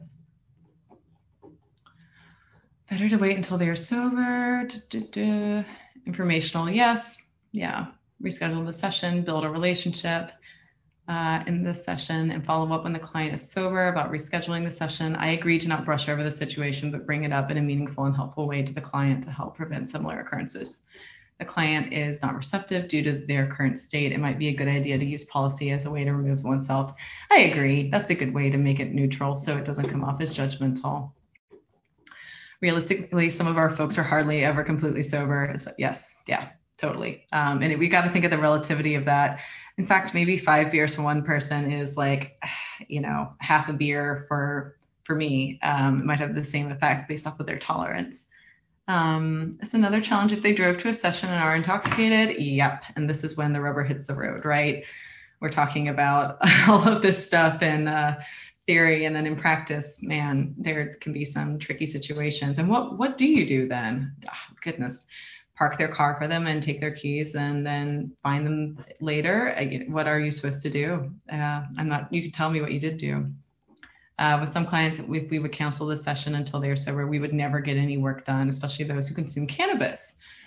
Any work depends on the level of intoxication, but at the very minimum, we can assess for safety. Yeah. Yeah, it's such a it's such a gray area. Vanessa, you say you've worked with members under the influence, but I've had one member who was getting more and more agitated and disrespectful that I told her, sorry, if you're going to be intoxicated like this, I can't work with you right now. Please come back tomorrow when you're sober because we can't get anything done. Um, you know, and I, I don't know if that was helpful or unhelpful. I think de-escalation and sort of safety and de-escalation trainings would would be really what's appropriate to, to focus on this topic in full. Um, you know, I think we we do have to sort of walk on eggshells and be careful when, when we're ending a session with someone uh, because of their intoxication or their agitation. You know, uh, we all know that there's so many responses that can just increase the agitation, and then we've got like a real problem on our hands. Um, so a topic for another day, but I am only encouraging just like thinking about it carefully, thinking about what you can get out of that time together, and then how you can really directly communicate with a client at a point in time when they're sober ish uh, to negotiate how to provide services in a, in a way that works for both of you. Response to someone that claims it's unethical to provide services to a client under the influence. I think there's going to be great variability in what people see as ethical and unethical. You know, I coming from goodness uh, an agency in New York that was had a huge uh, number of peers. Um, that would have been a really unpopular opinion to consider it unethical because plenty of the people who were peer identified, you know, I, am not. I, I, there's possibility that they were still actively actively using if substance use had been a challenge for them, or uh, I knew some who were struggling with like getting their methadone dose right during the day. So, you know, there was a fine line between some of them were clients of the agency for other programs as well. Um, who gets to decide what's an unethical? It's a very personal decision. And I think we as providers can only decide it for ourselves. And we have to also pay attention to what our agency policy is and maybe the code of ethics that, that govern our professions. But it's certainly um, it's certainly a unclear and uh, controversial issue. Consent would depend on what the client agreed to and signed on the consent form. Yeah, yeah, not an easy topic. So we'll move away from that now. Thank you all for your for your input. All right. So, MI and harm reduction are engagement strategies sitting there with a client and not getting a lot of stuff out of them, but just just hanging with them, looking out for them, making sure they're safe. Also, that was the last bullet point on that slide. Just as an anecdote, I mean, I, I can't tell you when I worked at a congregate housing site in the Bronx, we had no one no one should loiter in the lobby uh, in this big building rule now, but people would come down and loiter because they wanted to engage with people. They wanted to hang out in their lobby because they were all just stuck in their apartments otherwise. And if they were substance using, they might have wanted to just socialize like people drinking at bars do, you know, not not a crazy thing. Um, but still the rule was there. At the same time, was it a rule that was enforced often? No. Like that, the lobby was frequently where we would look out for people, where I would ask the front desk staff to keep an eye on someone and make sure they weren't showing signs of overdose if I knew they were an, an opiate user, for example, um, or if they had chronic health conditions. If they, let's say, they had diabetes and were drinking, um, you know, looking out for them as well, keeping an eye on them. So sometimes what the rules are and then what what the practicality is is very different. Um, it's another example of that. But yeah, you want to if, if you're worried that someone's uh, at, at, health risk for whatever whatever their uh, risk factors may be, you want to keep an eye on them, and you definitely want to get um, support for that if if you're concerned. Okay. All right. So engagement. Why is engagement critical? past the outreach and engagement phase of working with a client? I don't, this is kind of a rhetorical question. Um, it is important, is the answer, not why. Um, we have to stay engaged. People are going to wax and wane in terms of their understanding of why they're in FSP and why why they're based off of so many things, right? Based off of how how their mental health is, what matters to them, what their priorities are at that point in time, what their resources are. That's all going to shift over time. So, MI and harm reduction can sometimes be the only things you can do therapeutically or as as a supportive intervention with someone um, if they've sort of disengaged, right? And if you're trying to trying to get them back engaged with you uh, in a meaningful way. Um, yeah, and this is again policy and DMH's expectations for you all providing services. This is one of these things that doesn't necessarily always translate. I mean, in the dream world, you would keep everyone engaged. You would never disenroll someone based off of uh, lack of engagement. You would because you would look out for them. You would you would keep them you would keep them enrolled until you could possibly engage with them and, and wait for that sweet moment to come uh, for those that had disengaged. And it doesn't actually work that way. Uh, but if you are able to, if you can find ways in your programs to do that, there is benefit in it for many people. Um, even if they're not clinically improving, even if they're not meeting any of their goals, um, you know, they, their primary diagnosis isn't getting dealt with whatsoever. If you can find a way to keep them engaged, that's going to be better in the end than not. Um, and it might be that they they're not FSP isn't appropriate for them. Maybe they need a higher level of care. Who knows? Um, but we have to keep in mind that high risk individuals can be worse off if they're disconnected. So we want to work on keeping them alive. And that's not necessarily what your directive is in FSP, but it's a perspective to think on when you're considering whether or not to have someone continue to take a slot in your program. And I know that's not an easy decision either. So I certainly don't want to make that seem that way, but it's just something to consider. Sometimes continued engagement is the only realistic goal of treatment. And perhaps, you know, perhaps billing billing and program structures just need to catch up with this reality. You know, they're not built that way. They're built for for outcomes, and they're going to be shifting more towards value-based uh, um, uh, value-based uh, reimbursement structures also. But there's ways uh, ways to sort of advocate for keeping people on if you think there's a possibility that they they could re-engage in services and that you could uh, mitigate some risk by keeping them enrolled. All right, so summarizing a little more. Um, benefits of open dialogue about commonly stigmatized behaviors. And this goes beyond substance use.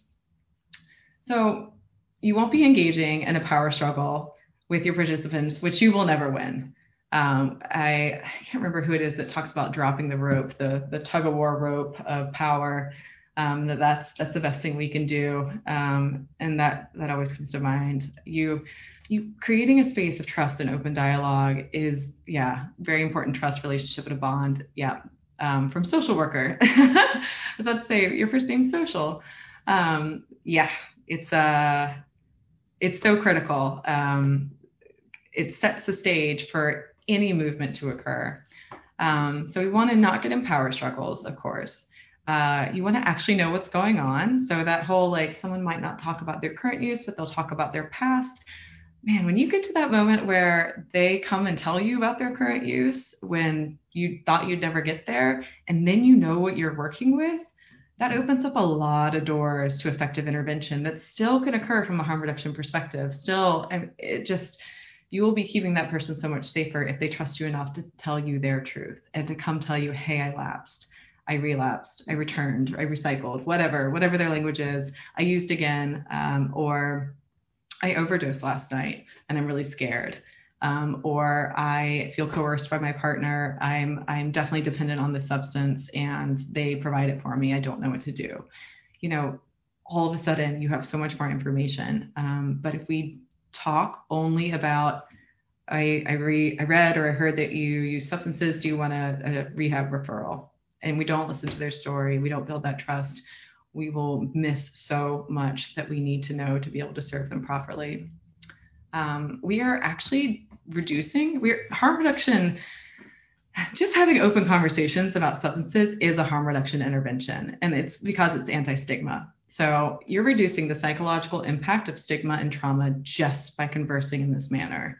And I know that seems a little hairy fairy, but it, it it's real. Um, you are undoing a lot of of uh, damage from stereotypes, from culture, from all the messaging that they have received around how they are wrong and bad uh, for being a substance user. This is really important, and that's something you can actively discuss with them. Uh, authentically connecting with clients can help prevent burnout for you. I already talked about that a bit. All right, more summarizing. So there's no magic toolbox. Harm reduction is imperfect. It's an approximation. It does not cover everything, but nothing does.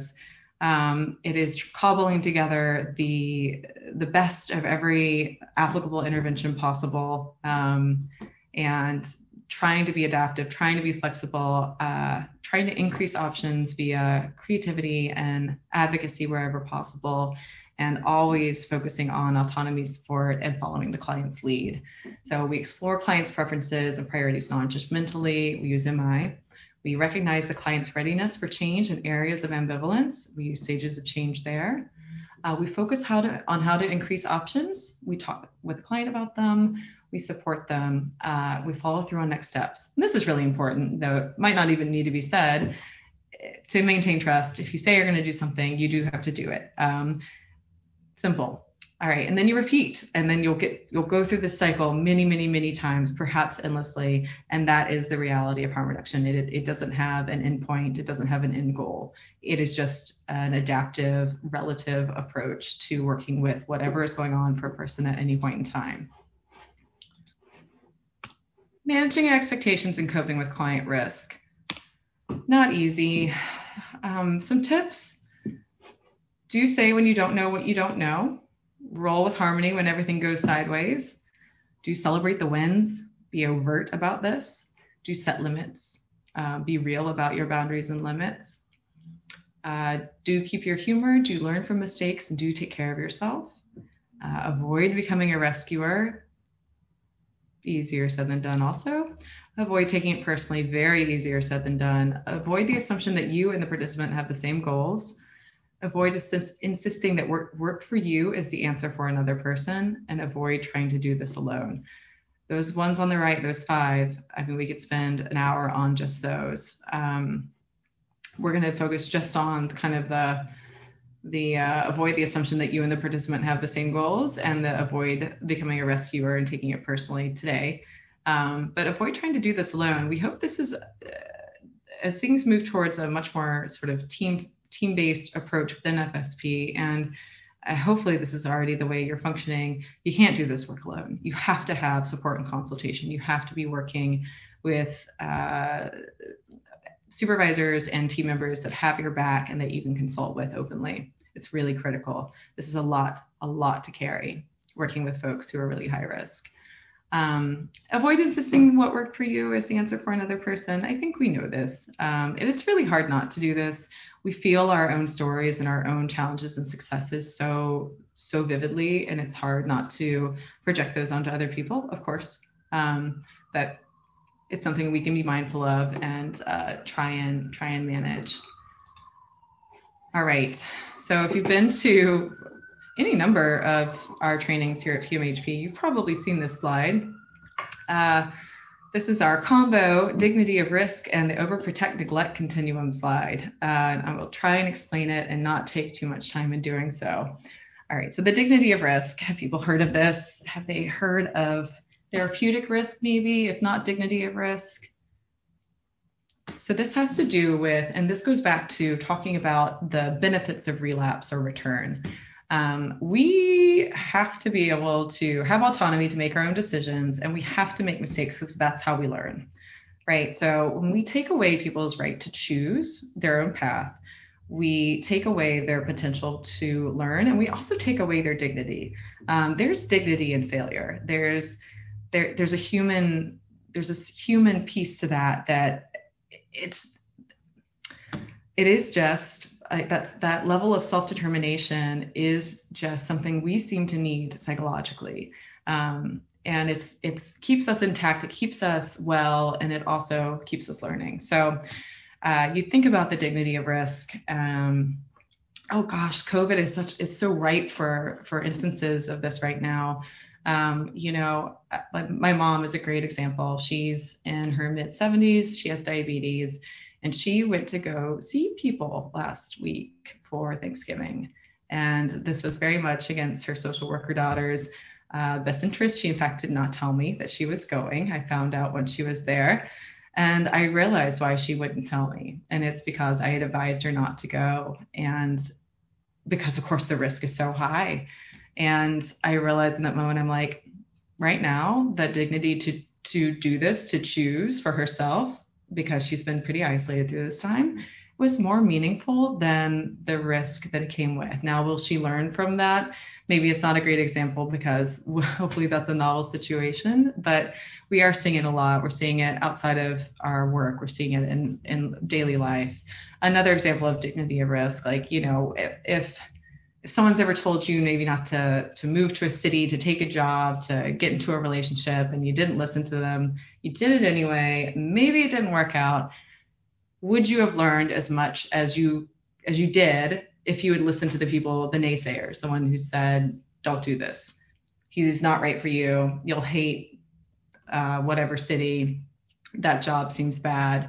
No, this is how we learn. So this has to be allowed. We have to support this in our work with clients. Um, now, the overprotect neglect continuum is something that's slightly different, but uh, reflects this consideration of dignity of risk. The overprotect neglect continuum has to do with our sense as providers. It's, it's similar to that righting reflex of either wanting to overprotect people and intervene and tell them the right path or neglect them actually and maybe just think natural consequences let them do what they want they'll, learn on their own um, burnout maybe looks a little bit like neglect for some people can look like overprotect um, burnout wanting to just mitigate risk and control uh, can come out come out that way. But that sort of depersonalization looks a little bit like neglect um, that can occur with burnout. So what we have here is this idea that we want to stay in the middle. We want to stay in this guiding place. We don't want to take away people's right to fail. We don't want to take away their opportunities for learning. Uh, you learn a lot through trial and error. Yes, you do. Um, we also we don't want to leave them out in the lurch and knowing that we could have done more, knowing that we could have uh, done our due diligence and trying to keep them safe, provide them with resources. We can't do that either. And so this is some really hard work to stay in the middle and also work with people who are consistently in really risky situations where you care about them. You you're empathically connected to them and they are going to do what they're going to do. And harm reduction is a lot of it's it's it's not neglect. It's not just sitting on your hands and waiting. It's actively engaging people and trying to really creatively think of how you can intervene with them around risk reduction and harm reduction. But it's also not overprotect. It's not controlling people. So what we do in the middle here is we talk about both risks and benefits we share information with permission. We allow for the dignity of risk or the right to fail, and we explore and reinforce where the client has choice. We try and show them where they do have options. We we don't stay over here and neglect and not not have those conversations. And just having the conversation is often what we can do. So focusing on assisting with interventions and avoid expectations. Yeah. And we can't we're going to have expectations. We're going to have hopes.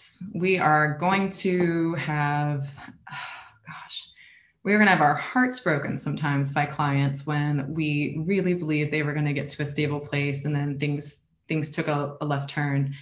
It is there's no way there's such beauty in having that hope and having those expectations in a way the key is to not let them impact your ability to continue doing this work via uh, burnout or to bleed into the relationship with the client.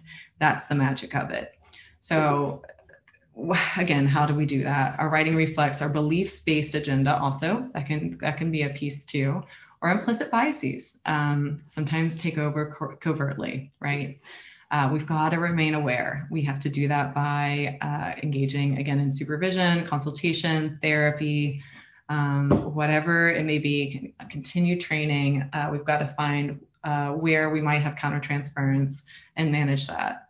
Um, we have to check our expectations around client change.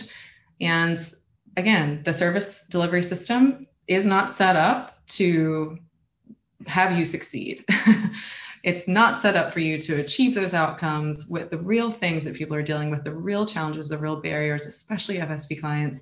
I mean, it's just, it's not, um, it's set up to say you need to do more, not that you're doing enough and that this is the reality is that this is just hard work and you are working with people with really complex challenges.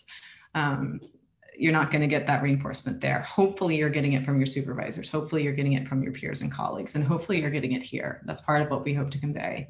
Um, but when your expectations are just really divergent from reality, uh, you can use radical acceptance. So this is a DBT skill, um, and it's it's about letting go of the illusion of control and a willingness to notice and accept things just as they are right now without judging. So if you've got, as you can see on the right here, um, overprotect, neglect awareness, you know where you're at on that continuum. You've, you checked yourself, you've done it with some other folks, your colleagues, um, and you're practicing radical acceptance for the, the distress that you experience, uh, perhaps from people who are just not changing and that you're really worried about. That's the best you can do. And that's the best you can do to keep yourself sort of uh, out of a place of burnout, hopefully. Boundaries are also something you can do. So we took a little bit and we've talked a bit in prior trainings about doing with versus doing for and who is responsible for whom and to what extent. And of course, this is uh, there are hard and fast areas of this. If someone's at risk of harm to themselves or others, or gravely disabled, um, we do take autonomy away from people, of course, to protect them, right? Like that's that's not overprotect, but we want to be judicious and, and really thoughtful about when we are doing those things that are autonomy uh, reducing. Um, but boundaries otherwise has to do with uh, setting expectations around treatment. So, setting expectations around frequency of meetings, context of them, having really careful, again, clear goal setting and treatment planning that's reflective of someone's stage of change and what they really want and their motivation. That's stuff that will keep you from getting expectations that aren't not that aren't in line with what was ever possible, right? Um, that's just another sort of thing you can do to keep yourself not as stressed, a little bit more balanced. Um, Okay, I see you saying because you're empathically connected to your clients, it's important to not let our hurt hurt them. Yes, even if our hurt is about them. And isn't that so hard? Gosh, it's so much to carry. It is, and we have to have a place to process that. Um, so yeah, this this is sort of a the boundaries piece can be with clients. It can be um, you know expectation setting with them, and then it's also with yourself, knowing when you've done enough um, knowing what that limit is. And we we cannot be islands. Again, I'll keep harping on this. We have to consult with other people because otherwise we might not know, and we'll question that. And no one wants to go to bed at night wondering, did they assess properly? Did they do enough? Did they intervene enough? Did they mitigate that risk enough? We want to go to bed saying, I am human and I, I used all the resources possible and I am going to go to bed with a clear conscience. We want to do that. We want to enable you, um, especially as trainers, to be able to do that too. All right. So this is a year of acknowledging where we do not have control, um, being faced with some some grim realities, some scary unknowns. Um, control is a complete illusion that humans tend to grasp for uh, in times of stress and in times of duress. And another applic- application of radical acceptance is really around just coping with life right now and accepting the unknowns, accepting that reality is a bit uh, challenging. Uh, I can plant and you may water, but increases beyond our control. I love that. All right, so radical acceptance in practice challenges self protective or trauma influenced instincts right? Um, I, I, have to have control because I've been traumatized around this particular thing, and there's no way I'm going to give up that control because um, I, I am I am too I am too distressed. Um, we can ask ourselves what is the risk in accepting this and what is the risk of not accepting this. Oftentimes, we'll find that non acceptance will cause us more distress than just acceptance. I really don't agree with this. How can I accept it? Acceptance isn't agreement or endorsement. So you do not have to agree with your substance using client's behavior. You do not have to like drugs. You do not have to think that they should be legal or illegal or anything. It's just accepting that the person is doing a thing. Why me? Every event has a cause. Identify whether it has anything to do with you or not. I definitely have experienced some why me's in the past year. Um, I had a, a wedding ish thing, a wedding reception in England that got canceled, and had a, a moment of why me, and then realized it had nothing to do with me, and was immediately had that feeling resolved because nothing bad was happening to me. It was simply uh, simply just a thing that could be accepted. I don't know that I can sustain the discomfort of really embracing such a painful reality. Okay, so you only have to accept the current moment, not all moments following. You can take each one as they come anew. This is these are of course things that you can share with clients. Radical acceptance is a great skill, a great distress distress, distress tolerance skill um, from DBT. So certainly think of it in that light too. But for yourself, uh, if you don't know if you can take the stress of worrying about whether someone is going to overdose in some place where you can't find them or um, what, whatever is going on, um, you just have to accept it for that moment and know that feelings change. Uh, the physiological aspect of, of um, emotion and feeling shifts over time, um, minute to minute, 10 minutes to 10 minutes, and it will change. And you just have to cope with each moment as it comes. All right, we're going to wrap up this section and take a break. So, in summary, we want to check and shelve our agendas, uh, be humble in light of that it's hard sometimes. I know uh, I have so many great ideas about what people should do. I gave a good example earlier of my mom, and that my agenda now has to go sit on the shelf over there probably for the next couple months until I, I get back in a place of being trusted to be informed again. Um, we have to remember the dignity of risk. Uh, we have to expect ups and downs, growth and relapse, hope and despair, starts and stops, and offer acceptance and compassion for each of them. Uh, we need to follow through and be consistent. Uh, secure and healthy attachments are very healing and they rely upon this, right? Um, we need a self reflective practice and support, and we need to practice radical acceptance for the things that we cannot change. Great. Thank you. And thanks, Elizabeth, for doing such an amazing job with all of that information. We know that this there's so much content in this training. I think we had mentioned on Tuesday how hard it was to sort of contain it to, to three days. So thank you for that. And we are now going to dive into a little bit of treatment planning and intervention. And that's what we'll spend the next um, uh, hour and 25 minutes or so talking about. Well, definitely until 4.30, no later than that. And I, I know I'm skipping a little bit of a step when we talk about treatment planning and actually providing some sort of intervention. We're kind of skipping that uh, assessment component. So uh, we're just going to touch on this really quickly now. And then tomorrow, uh, or I'm sorry, uh, next week on Wednesday, um, we're going to go into a lot more detail about this sort of paradigm and this perspective of, of assessing.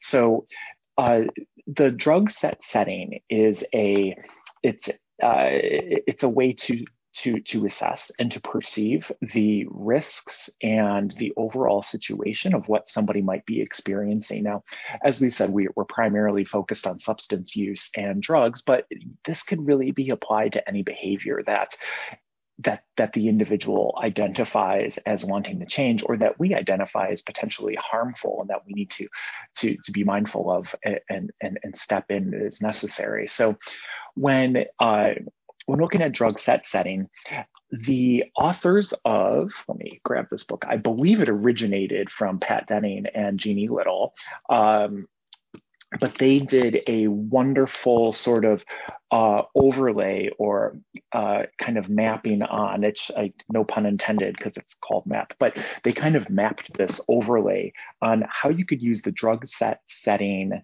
uh, triad as really assessing from a harm reduction perspective what some of the behaviors are and what some of those possible harmful consequences can be. So at the top, you have drug. And so if we were just focused on substances, you know, and, and we uh, and we've identified that you know maybe a problematic drug use is crystal meth. So there, the the drug would be crystal meth. And it, it just doesn't end there, though, of course, um, when assessing and if we have that relationship with an individual to, to ask all of those questions, because we, we don't want to ignore that, um, hopefully you'll be able to get information such as frequency, amount, methods, patterns of use, um, all of the specifics that go around that specific substance. So that way you have a good idea um, for what type of risk might be associated. Um, you want to be able to assess the level of abuse or dependence. Um, and you know look at it from a continuum not so much from a pathological perspective not so much with the idea of okay i want to be able to diagnose this individual with something from the dsm-5 not so much of that but more so so you have a good understanding what have been some of those negative consequences that they've experienced. Does it seem like the user has any level of control over their use? And um, and of course, we also want to put in any prescribed medications, again, like current and past use and, and level of compliance. So we kind of bundle that section under the drug piece. Now, when we move to the set, and Elizabeth will explain this next week, but set is really the context around the around the, the, the substance use or around the behavior that has been identified as problematic and context not so much the physical context that's going to be in the next section but more about the uh, the psychological emotional and social context. So here you have how much motivation and what sort of expectations does the individual have by engaging in that behavior what is the individual's stated goals did they did they even identify that that problematic behavior through our eyes, of course, if we're saying that we feel that it's problematic, are, are they saying they want to change anything about it? This is all part of the set, again, building the context. And this is where we apply a lot of the a lot of the elements that Elizabeth uh, just went through very thoroughly about stage of change. What's their level of self-efficacy, and have they been in treatment before? What's uh, what's their treatment history? We, we also want to look in this as the, if they do have any psychiatric diagnoses, if there are any medical problems, um, and then of course, where are they in regards to development uh, in, their life? What sort of experiences have they had? Um, any personality traits? So again, we want to create, we want to understand to the best of our ability the that psychological um, set that surrounds the individual's behavior. Because, of course, the substance itself isn't going to tell us a whole lot. And as we go into a uh, a vignette in a little bit, you'll see how important it is to look at those other factors around the drug use. So then finally, there's the setting. And so this is more that um, this is more of the uh, con- contextual, more of the physical uh, contextual component. Uh, and, and then there's an element that talks about the therapist's concerns. So uh, first looking at the setting of like, where do they use or where do they engage in this behavior? And do they do it with other people? Do they have a support network or do they have a group of friends that they, uh, that they prefer to use with or engage with in whatever behavior we're identifying as problematic. Um, we, of course, want to look at uh, the support systems that might be in place, uh, you know, uh, the quality of that support system. Clearly, if you're working with somebody who lives in, in an encampment in LA, um, you know th- that's that's going to play a big role.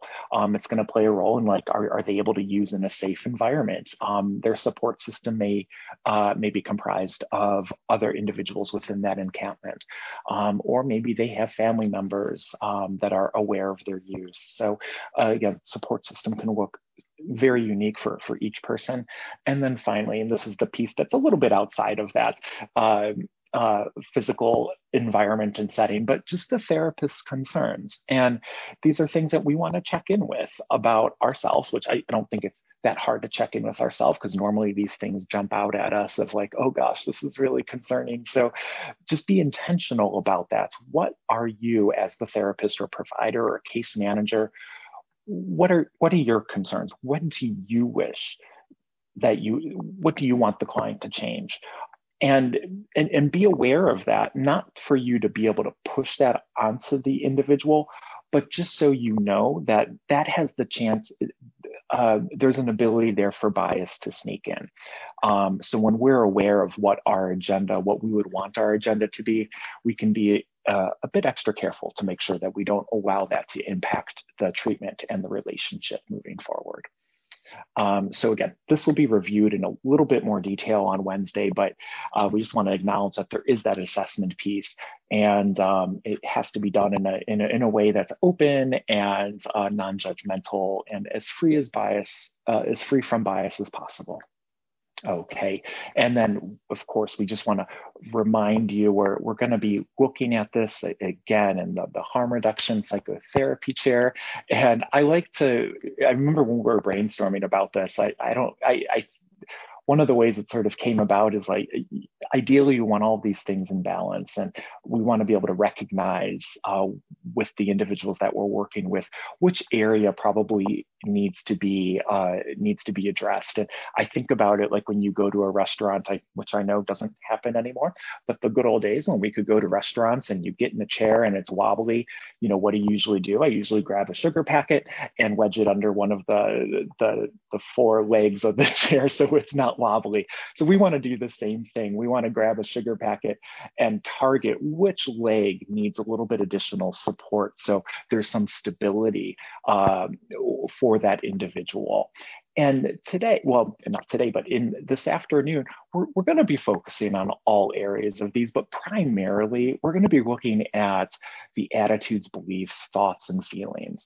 Um, of course, we're also going to be looking at the risk we'll talk a bit about some some resources, um, and then of course Elizabeth uh, uh, really addressed the motivation and stage of change. So again, we're going to target those other three legs of the chair and, and see how um, uh, see how that applies to your work. Hopefully. Okay, so let's pretend we are now at the uh, stage of treatment where you're working on setting goals with the person that you um, with the person that you're working with. So some of this is repetitive, but first and foremost, don't assume that the person you're working with wants to address the harmful behavior. They may have reported to you, or it may be obvious that perhaps they use crystal meth, or maybe they use heroin, or maybe they're involved in sex work. We don't want to uh, put our expectations, we don't want to um, project those onto the person we're working with. So don't assume that that's the behavior that that person wants to address. Um, you know, if we look at that, you know, I, when I was reading um, uh, the book that I had shown before, the Practicing Harm Reduction Psychotherapy, I mean, they open with such a great example of how um, I believe it's uh, uh, Jeannie Little as a, as a clinician, you know, working with somebody who, who had many different substance uh, challenges um, from prescription medications and alcohol that was clearly getting in the way of functioning for her. But anytime this individual went for treatment, the therapist always focused right on, okay, so we got to do something about this drug use. And that's not why she was there in treatment. Now, it became clear that um, that that substance use was uh, was prohibiting uh, the achievement of some of the goals that she had, particularly around the relationship that she was involved in and, and her employment. But she was turned off because every time a therapist, like she'd go into a therapist's office and be like, okay, let's work on these things. She's like, no, I'm not, that's that's not why I'm here. And so that perspective for that client led her to continuously just go to another therapist until she found somebody who was willing to sit down with her and and listen to what she wants to address. Um, and that's where uh, Jeannie Little came in and and she was able to work with uh, with the individual in the book um, to to provide some level of progress uh, we want to be cognizant of the stage of change that the individual is in. And again, uh, it may be pre contemplation where there's just no desire to make any changes to that. Uh, we don't need to share that change with the individual. We don't need to say, oh, it sounds like you're in this level of change um, around this behavior. Just something for you to note for yourself. And regardless of the goal, uncover and emphasize the motivation for change. And this one is so important. I um, I, I think it, it's sometimes easy to uh, easy to forget this. And I just to give an example, um, and I'll share a few examples. And I, I do want to emphasize that you know, I examples I'm giving, they're primarily from private practice or from previous experiences. I know that they are not necessarily like it, the clients that are served by FSP programs um, are typically uh, have less ability to uh, to function in some of the settings that clients I see in the private practice. So I, I don't intend to compare them, and I certainly I, I don't want to uh, send that message. So please keep that in mind. Um, but I have a a man that I've been working with um, who's really trying to set all of these goals about having a more routine in his day, stop um, stop eating really unhealthy foods, exercise more, and you know it, it was really easy for me to forget to kind of talk about why he wants to make those changes. Because for me, I already had this agenda. As soon as he said, like, yeah, these are things I really want to work on, um, like I, you know, I agree. I'm like, oh, that's great. Fitness is important. Being healthy is important. I love routine. So I didn't even think to ask about what his motivation was. So as we continued to struggle about with, with him achieving those those goals, um, it, it, finally occurred to me. I'm like, oh, you know what? Why are you doing this? And I didn't ask it quite like that. But what's your motivation to to implement these changes in your life? Like they sound really good, but do you have a strong motivation to do them? What, what is that underlying motivation? And from there, we were able to, to kind of uncover a lot of uh, a lot of nuances to why he was uh, trying to meet uh, meet these goals. And a, a, lot of the the reasoning wasn't wasn't his own. It was placed upon him from um, from the, the, the person he is partnered with. So uh, again, like it, it, it, seemed obvious to me, and I, that was a mistake. I needed to I, I need to ask like, oh, what's driving you? What's your motivation to do this, even when it seems obvious. Um, so those are just some tips around uh, setting those treatment goals. And you know, there's another thing that I wanted to mention um, with treatment goals. Uh, and, and, so this one, this sort of example I want to share does come with working with those who have serious mental illness and also struggle with substance use. And uh, and when I was working in New York City and when I worked with our ACT teams at the organizations, you know, we would get so frustrated because we we were person centered. We weren't perfect, uh, but we really focused on setting goals that the individual wants to have in their life. And and then of course we would get audited by the department of mental health uh, or the office of mental health there and you know they would be reading through uh, through someone's record and in the record it says yeah this person uses uh, k2 which was a very popular or probably still is a very popular drug in new york city and and then they'd look at our treatment goals and then they'd question our clinicians like why aren't you guys putting why is there no treatment goal here to address their k2 use? And for me that was always so frustrating because the individual does not want to change their k2 use. So we are not going to put a goal in their treatment plan when it's something that they have no desire to change. So to me, that was always like really frustrating. And I imagine that you all might experience some of that same um, that same struggle. Like you want to be recovery oriented, person centered, harm reduction. Recognize that if somebody's goal is to not reduce a behavior that's harmful, you know, we don't put it on the treatment plan. But then sometimes there are other entities that say, oh, wow, this is a problem. You need to put this on the treatment plan to address it. So again, I just want to recognize that I have no solution for it. It's really stress or uh, it's really frustrating when our systems don't always align. Okay, so here are some examples of setting treatment goals around substance use and uh, at, at, different levels. So uh, to give some examples, again, particularly around substance use, it's so critical to explore all options. So that includes from no change in a problematic behavior to complete abstinence. Remember, harm reduction is not simply, you know, keep using and we'll keep you safe. That's an element of it, but it also can include abstinence. It can include moderation. It, it, can include small reductions until um, somebody's comfortable with whatever level that is. But let's say someone's desire to change is simply, I, I have no desire to stop using. I love using meth and I, I have no plans to quit. Great. Well, not great, sorry. But uh, we don't want to put we certainly don't want to put that on the treatment plan. But what what would be a, a goal to not completely eh, you know ignore this individual well it would be about ongoing engagement developing trust and and and of course harm reduction and and to connect to some of the comments that were coming from before and and some of what uh, Elizabeth was was speaking about, like the engagement and trust and relationship is so so so important, and even thinking about you know if we're out in the field and, and we have to meet with somebody who's uh, who's clearly intoxicated, you know that might be a really great time if it, of course, if it's safe and it's not against your agency policy but that's a really great opportunity to simply be present with the person and focus on engagement. Um, you don't have to talk about anything incredibly uh, uh, deep or, or difficult or go into trauma. Like none of those things are probably appropriate when somebody's intoxicated. But uh, but that individual hopefully recognize when they are no longer high, if that come if that does happen, that oh, you know what, Elizabeth was with me, and she didn't try to push an agenda on me. She accepted me for who I was. I don't remember what we talked about, but I remember that I felt pretty good when I was talking to her.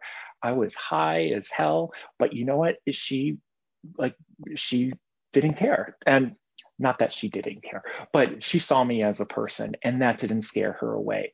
Because, you know, another thing to consider is that substance use can be very much a protective factor for some people, particularly those, you know, I, I know there's been a lot of talk of AOT and there's clients who who don't want you as a provider. And nothing to do with you, of course, uh, but they don't they don't want to change. They are uh, they they feel as if they are they they want to continue doing what they're doing. They don't want to meet with a social worker or a counselor or a psychiatrist or nurse or case manager.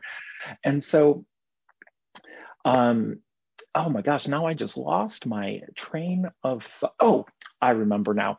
So if we're driven away when you know they're using and we go out to meet them and say hey you know i was hoping we could do our assessment today so we could get moving and you know if if the worker is like, oh, but I see you're high, so why don't we schedule another time? Well, if I don't want you to come around, I'm going to keep getting high. So every time you come around, you're like, oh, I'm sorry, I can't see you today. Like, yes, I'm going to keep smoking crystal meth because not only does it make me feel good, but it keeps you away. So keep that in mind. We don't want to necessarily fall into that, uh, but recognizing it can be somewhat of a protective factor for them. Um, what if somebody wants to reduce the substance, but they but they don't want to quit? So there, we want to be supportive. We want to uh, help them with some problem solving, and we want to recognize that small progress is progress. If they go one day without using as much as they did before, let's celebrate that if that's what the individual thinks is worth celebrating. Um, so again, going with some of the motivational interviewing concepts, we, we don't want to kind of uh, be uh, uh, too uh, uh, paternal around that, but if they recognize like, yeah, I feel good that I didn't smoke as much meth today as I did yesterday, awesome. How do you feel about that? Yeah, I feel good great. I do too. You did a wonderful job, and I'm here to support you moving forward.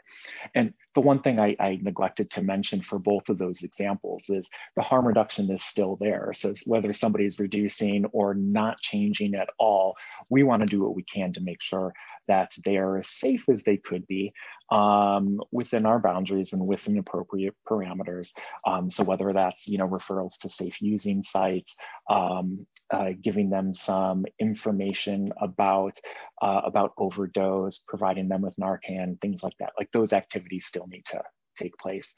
And then finally, somebody has a desire to quit. So wonderful. Like we want to be able to, be, to support them, um, refer them to treatment if that's where they would like to go, show them where they could access peer support or, um, or 12 step meetings. Still we'll want to do a lot of problem solving because it's not going to be an easy road. And during that time, we still want to provide that harm reduction in the event that they use or relapse, we want to be able to make sure that they're as safe as, as, as possible. Okay, so these are some of the concepts that we are going to discuss over the next hour. Um, and it's kind of a, a variety of things, but we want to look at cognitive dissonance, locus of control, abstinence violation effect, feelings of guilt, shame, regret, and fear of judgment or embarrassment. So let's move on to the next slide and start talking about cognitive dissonance. Um, so this is a, I, I find this to be a pretty helpful and important concept. I tend to practice from a cognitive behavioral perspective. So this is really in line with, with how I think and, and, and perceive some of the challenges that people I work with present with. So, uh, but for those of you who are unaware of this concept, uh, cognitive dissonance is a psychological concept and it refers to an incongruence between thoughts and behaviors, and that results in distress to the individual. So, this concept originally was from Festinger in 1957. There's been a lot of research about it, and most of the research has really been around um, uh, whether or not cognitive dissonance is a motive, mo excuse me, motivator for behavior change. And research has shown that it that it is. And so that's where we're going to focus on today. There is a little bit of evidence to support that the dissonance um, also produces a state of arousal we're not going to focus on that today. And there's not enough evidence to really say whether or not that's a valid statement. So we want to focus on how cognitive dissonance, that discomfort, that stress that it produces, we can use that to help motivate somebody to make changes in their lives. Um, a study in 1994 found that dissonance reduction uh, strategies can be effective in relieving the negative psychological distress. So, in other words, if somebody is experiencing cognitive dissonance, if we're able to work with somebody to help reduce that dissonance, or in other words, try to find some alignment between the thoughts and behaviors that they're experiencing, that should result in, uh, in, in, less uh, negative psychological distress. And and and I guess where the difference is, and Elizabeth and I talked about this, and I, it really made my brain hurt. So I'm not going to get into too much, but it's that difference between ambivalence and dissonance. And again, it, it's it's really tough to um, uh, to to make that distinction. But I think one of the ways in my mind that I that I differentiate those two concepts is that I, I do feel that ambivalence is is okay. Like there are lots of things in life where we have two conflicting uh, opinions, and with cognitive dissonance, um, it, it, feels a bit it feels a bit different. Like where we we want to uh, relieve some of that dissonance. With ambivalence, I don't necessarily want to uh, change the amb- ambivalence. I just want to bring that to to the uh, to their cognition and recognize that it's okay to have uh, varying thoughts and opinions about about the same thing. That's a very normal uh, uh human experience. So I'm going to go to the next slide, but I do want to look at the uh, chat really quick. And yeah, uh, always important not to be agenda driven. I gosh, I that is so important. And I think about the times where I've come into sessions with agendas and like, nope, Matt, that's not where we're going. so thank you for uh, for reiterating that. And and Rob asks, uh, should you suggest reduction in the amount of drugs used, or should that come from them? So from my perspective, I would want that to come from the individual. And if somebody comes to me and says, "Yes, I um, you know, I drink nightly," um, and I have, I, am actually thinking of a specific person um, who has about maybe five or six drinks every evening, and um, in my head, I'm thinking, "Oh, wow, that's that's a lot." Um, but but I I want to I, am curious to what what that individual thinks. So I'll ask him, I'm like, oh, well, thank you so much for sharing. what do you think about um, your drinking? Is that something you see as problematic? Are you okay with it? Is that something you want any sort of support with? Or is it like, we don't need to talk about it right now?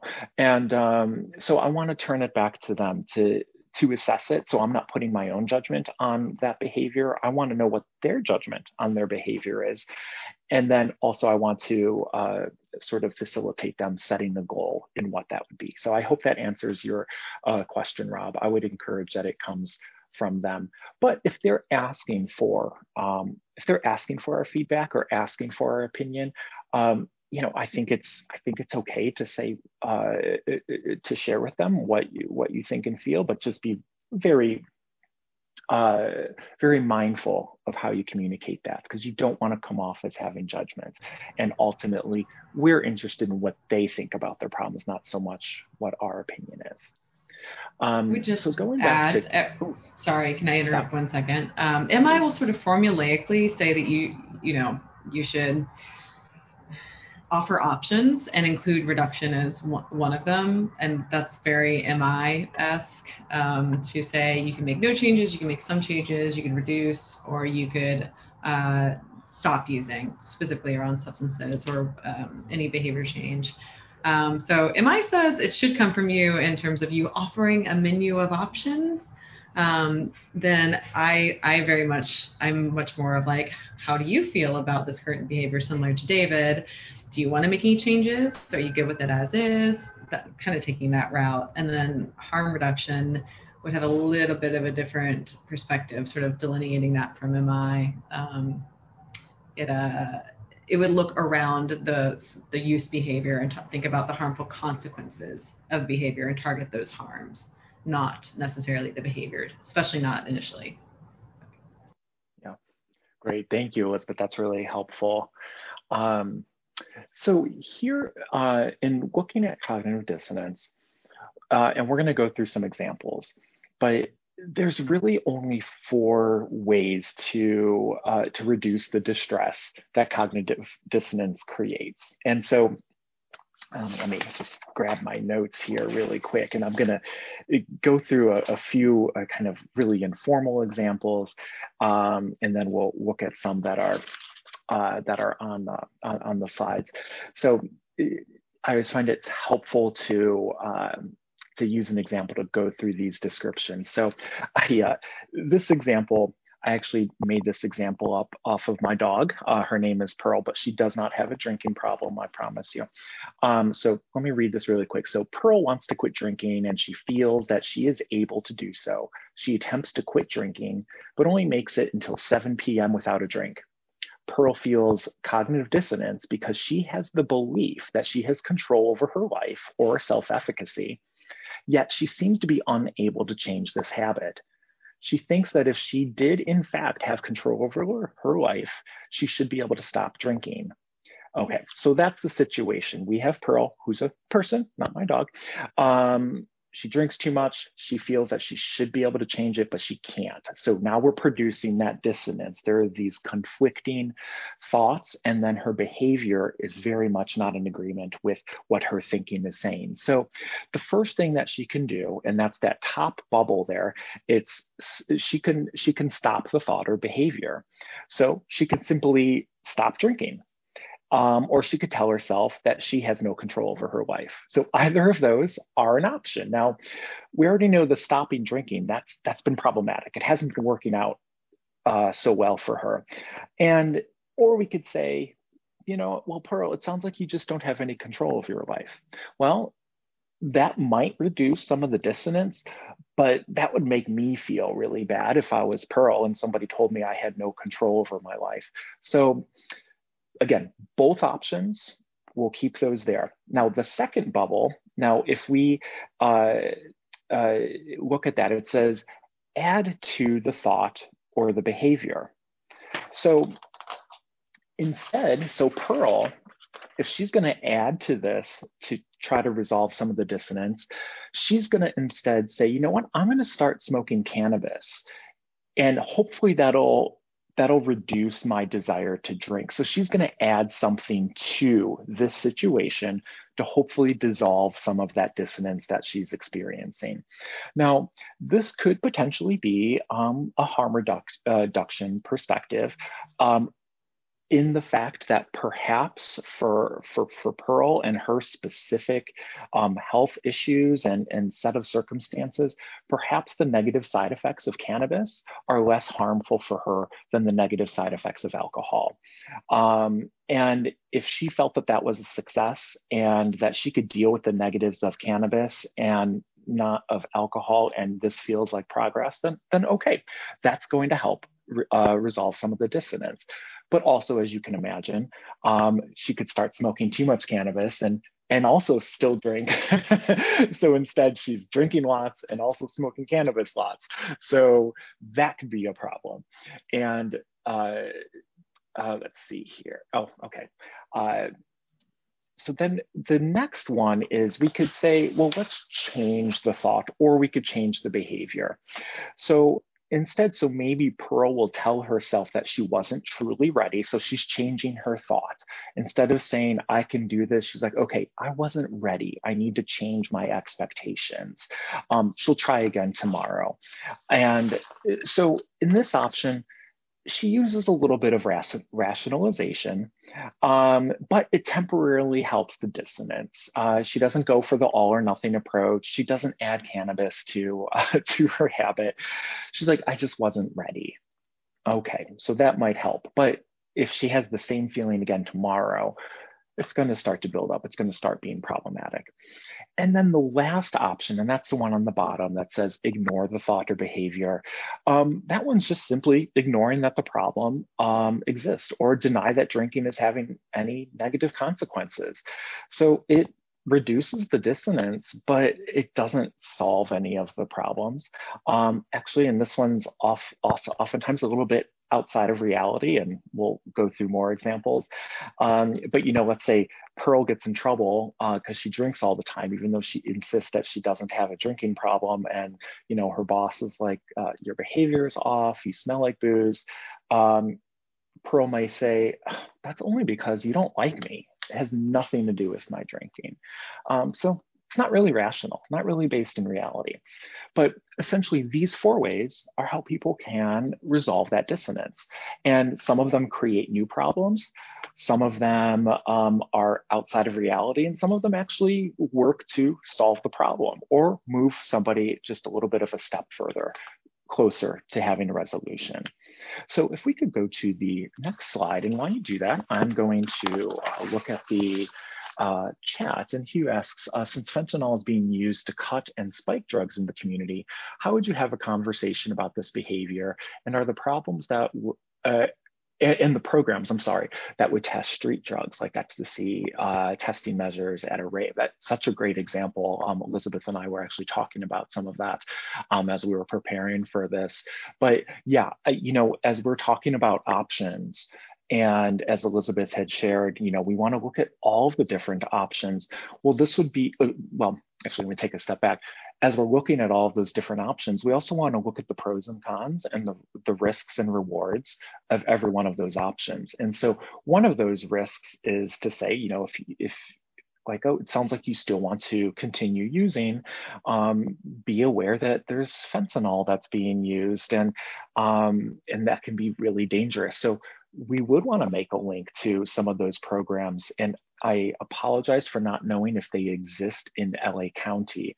Um, but there are ways to test. There are fentanyl mm-hmm. strips that can test the substance you're using has any amounts of fentanyl in it. So I would absolutely want to connect somebody to that resource um, if if they don't want to stop using. Anything yeah, to that, add, Elizabeth? Yeah, sure. Uh, we'll talk about that Wednesday of next week a bit. Um, there are some resources to acquire free testing strips. Um, but yeah, there's two pieces, I think, to your question. It's uh, if someone is telling you they're using substances, and that can include methamphetamine, cocaine, or heroin, um, or who knows whatever else. Uh, fentanyl has gotten into things that don't really make sense, right? It's in stimulants, which is uh, odd. Um, and it, it is helpful to let people know if they haven't learned about fentanyl that it's a little bit of a wild card risk. Um, and it's a tough one to talk about because it's, you know, you're basically telling people you could overdose and die and have been doing a substance that you would otherwise not be able to overdose from and die, like uh, meth or cocaine. So um, having that level of, you'd have to consider the trust you have with that person, the rapport, the ability to speak about that and not come off in a fear mongering way, but talk about it pragmatically, just like, you know there's a risk in me eating some french fries after this. It's it's it's tough. It's tough to talk about the really scary parts of substance use without um, uh, without imposing fear upon people. Um, but yeah the resources exist and you could uh, discuss uh, accessing those with them and then move forward. Mm-hmm. Yeah, thank you. And great question. And I see another comment just being really interested in accessing those uh, for the population that you work with. Yeah, I imagine that would be a really valuable resource. And it's probably worth us doing a little bit of investigation just to see what exists. Um, we'll that. review a little bit of that on Wednesday for sure. Yeah, we can take more time with it if it's helpful. So here are some examples, uh, random examples of, of dissonance. And so, you know, in the left column, uh, I have a thought or behavior, and then I have sort of the the uh, the one that contradicts or, or causes the dissonance. So here, the first one we have, somebody is thinking people must be employed to have purpose in life and contribute to society.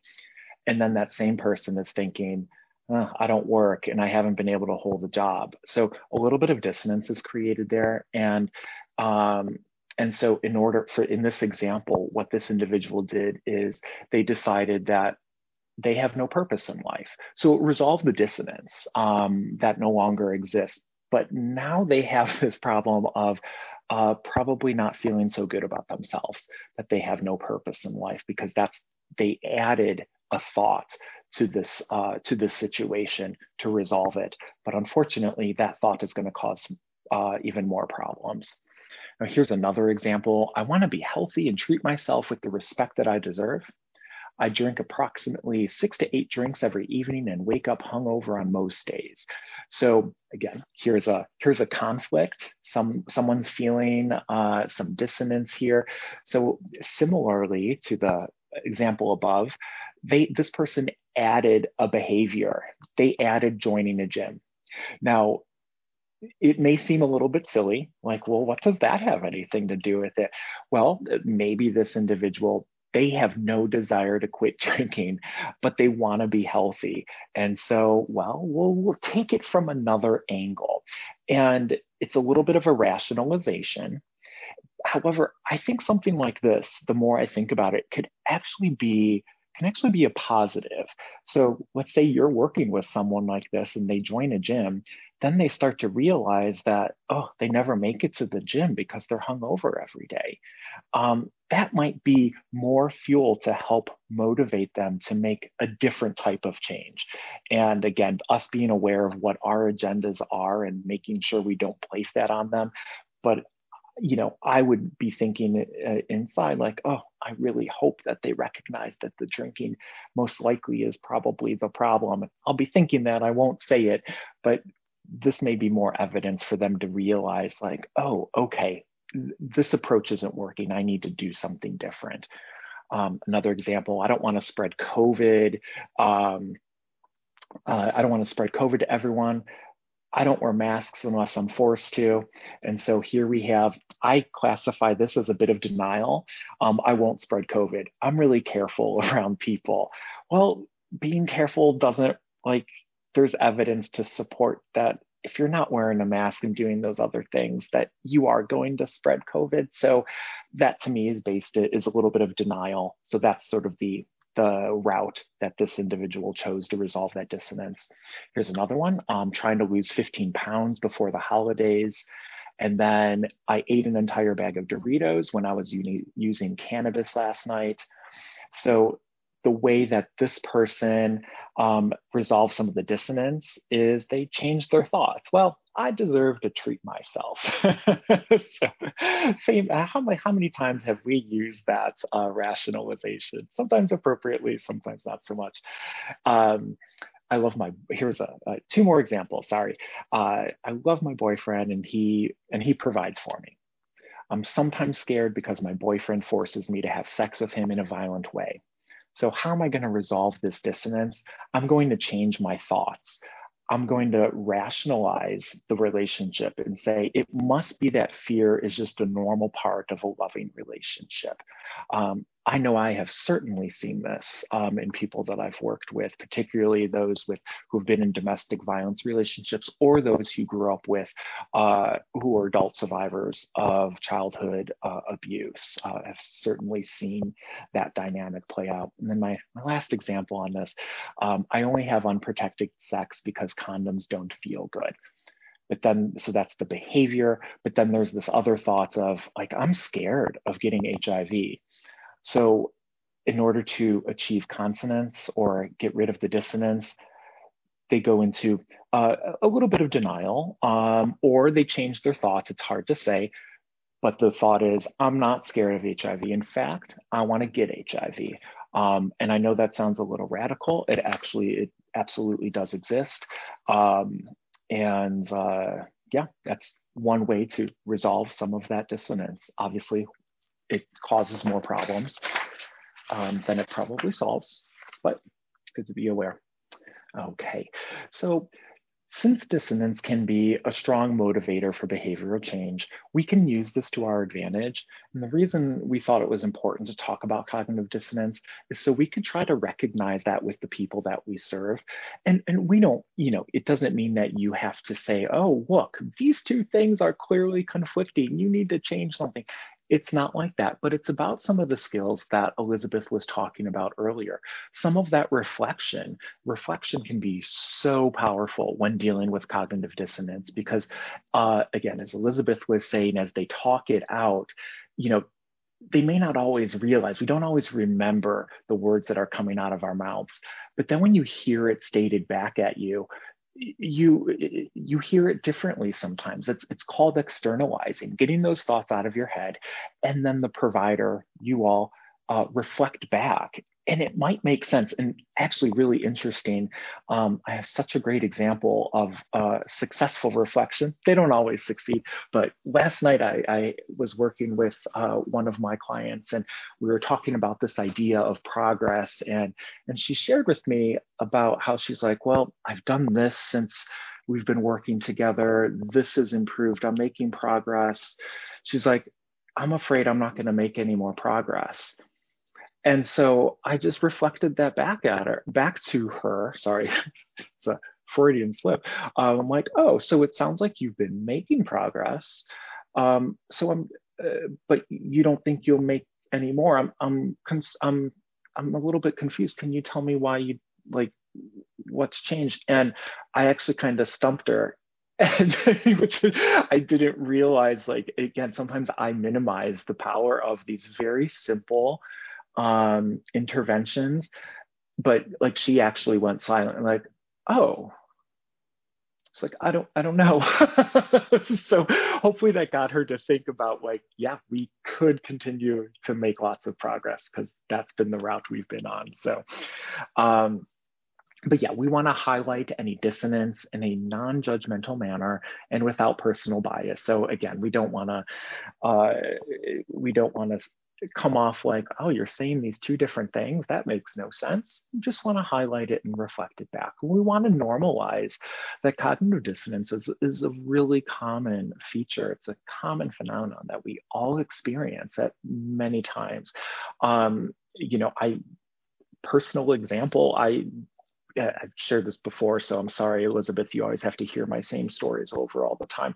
Um, but I love animals, and I'm not like a big animal rights person, but I had a lot of cognitive dissonance about eating meat like for the last five years or so i've been like struggling with that. And so i finally uh, i became a vegetarian back in february and i haven't eaten meat since and it actually resolved some of my dissonance. I'm like okay now i feel a little bit better because i it, those things were just not in line for me. And i'm not saying that that's what other people should do. I'm just saying what worked for me.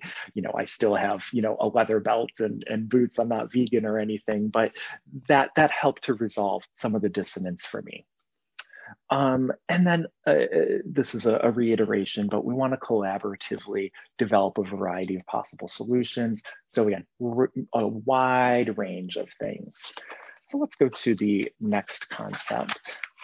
So that is cognitive dissonance. Let me know if you have any questions in the chat, and we're going to move to locus of control. And we've been kind of hinting about locus of control throughout this. And to, uh, to just be more specific about it, um, people have uh, the locus of control is how we view the things that happen to us. You know, am I where I am right now because of things that I've done because of actions I've taken? Or is it just like, ah, you know, I just kind of happened to fall into this field, things aligned, the stars aligned, and, you know, here I am. You know, if if I was to say, no, you know, I I, I, put a lot of thought into my, my career 25 years ago. And, um, you know, I worked really hard. I went to school, I paid off loans, I did these things. That would be me having a very internal locus of control. Now, if I were to say, yeah, it just happens, and yeah, I kind of fell into this, I just kind of roll with whatever life throws at me, that's probably more of an external locus of control where you don't really have a lot of control of what happens in your life. Other things control it. Um, so it's not to say that one perspective is better than the other. However, it, there is research to show that being having a more internal locus of control um, can be a little bit better for mental health in some regards. Now, um, so actually, a study that our um, our director, Dr. Beth Bromley, did, um, she actually looked at locus of control and and uh, looked at how it impacts mental health outcomes for people who are dealing with psychosis. And so, one of the uh, three of the conclusions that came from her research is that in, uh, having an internal locus of control is significantly associated with increased recovery in schizophrenia. A more external locus of control was significantly related to depression. And, um, and also the relationship between externality or having that external locus of control and, psycho- and uh, psychosis uh, was significant. So based on this study, there are other studies that have very similar findings, but when people have a more external locus of control, they might suffer a bit more from depression. Um, they may have lower self-esteem. They, uh, their psychosis uh, or symptoms of psychosis might be a little bit more severe than somebody who has an internal locus of control. And when you think about that objectively, it, it makes sense. When when we feel like we are in control of our lives or our situations, um, I know I tend to feel better. Um, but if I feel like I have no control over something and things just happen to me, it doesn't make me feel so good. Um, makes me feel a little bit hopeless um, to know that my fate is in the uh, in the hands of of somebody else. Um, I'm, I'm curious if anybody talks about locus of control um, with the people that they serve. Um, and uh, and if if this comes up at all, uh, and if you've recognized how it's played a role in individuals' lives. You could feel free to type that in. And I don't see anything in the comments, so we'll go ahead and move to the next slide. Okay. So uh, Elizabeth alluded to this before, but the abstinence violation effect. And I might have to turn to Elizabeth to explain some of the nuances around this as well. but I, I, was excited um, because this is, I think, maybe the first time that I got to put the F word into a slide that I'm training on publicly. So this is also known as the fuck it effect. Um, it's the tendency to go all in if abstinence is violated. Um, use behavior after violation. It's dependent on attributions. Um, and actually, I'm going to not talk about that right now because then we go into more detail about that. But I want to give you a personal example of how I used to do this, and I probably still do. You'd have to ask my partner; he would probably know better.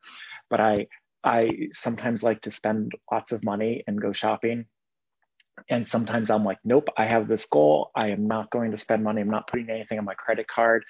And then I'm like, oh my gosh, I really need this though. Oh, I'm going to be breaking my budget. I'm like, well, fuck it. You know what? I'm going to get all the things that have been on my list start next week. I have definitely done that on more than one occasion, and I'm not quite proud of that, but I can hopefully use that as an example that might make this uh, make a little bit more sense. Do you guys see this with people that you serve who uh, you know may have been using or involved in a behavior that they're trying to cut back on? Relapse, especially during the holidays. Yeah, one, yeah, totally agree. One for you, one for me. Yes, then it starts getting one for you, two for me. And then next thing you know, I've done all of my Amazon shopping, everything is for me, and there's one gift for somebody else. So yeah, absolutely do that. So we can go to the uh, next slide, and we're going to go through this and um, Okay, there we go. All right. So there are there are a variety of factors that impact the abstinence violation effect. Okay. So here we have substance use. So let's say that you know the person we are working with. Let's say it's me.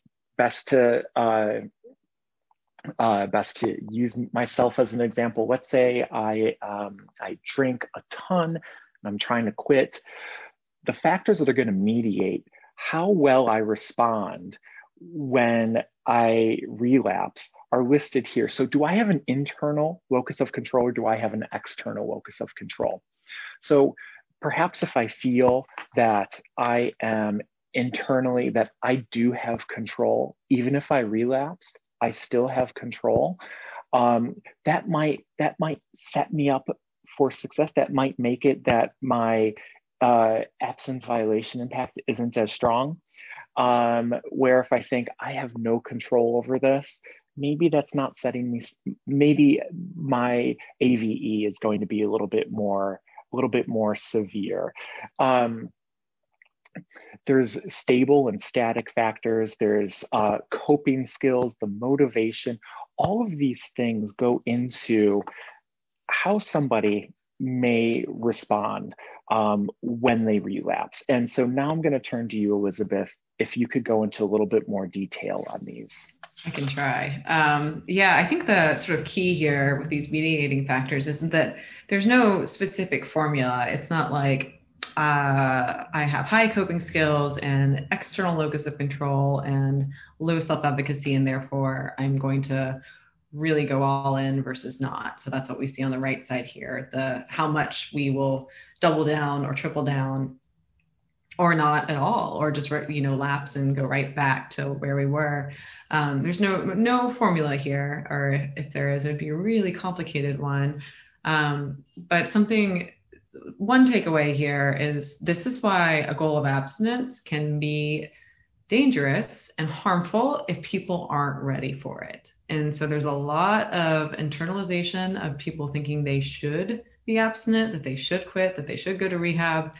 And it's just not always realistic. And what you end up having with people lapsing or relapsing and, and interpreting that in a negative light, perhaps blaming themselves for it, um, that's going to impact uh, how how much they might return to the behavior um, ongoing a couple of other little pieces, and I get a little confused uh, talking about this myself, but um, Alan Marlatt's research, who was a uh, relapse prevention um, was a big topic of his. He's also a harm reductionist. Um, I encourage you to read one of his books as well. I'll put that on our list. Um, if the sort of the way that the person in, in attributes um, the cause of the lapse or relapse that has so much to do with whether they will go all in um, or whether they'll just return to um, their their phase of action or maintenance. Um, and apparently, if the attribution is related to like uh, low willpower, so like internal factors,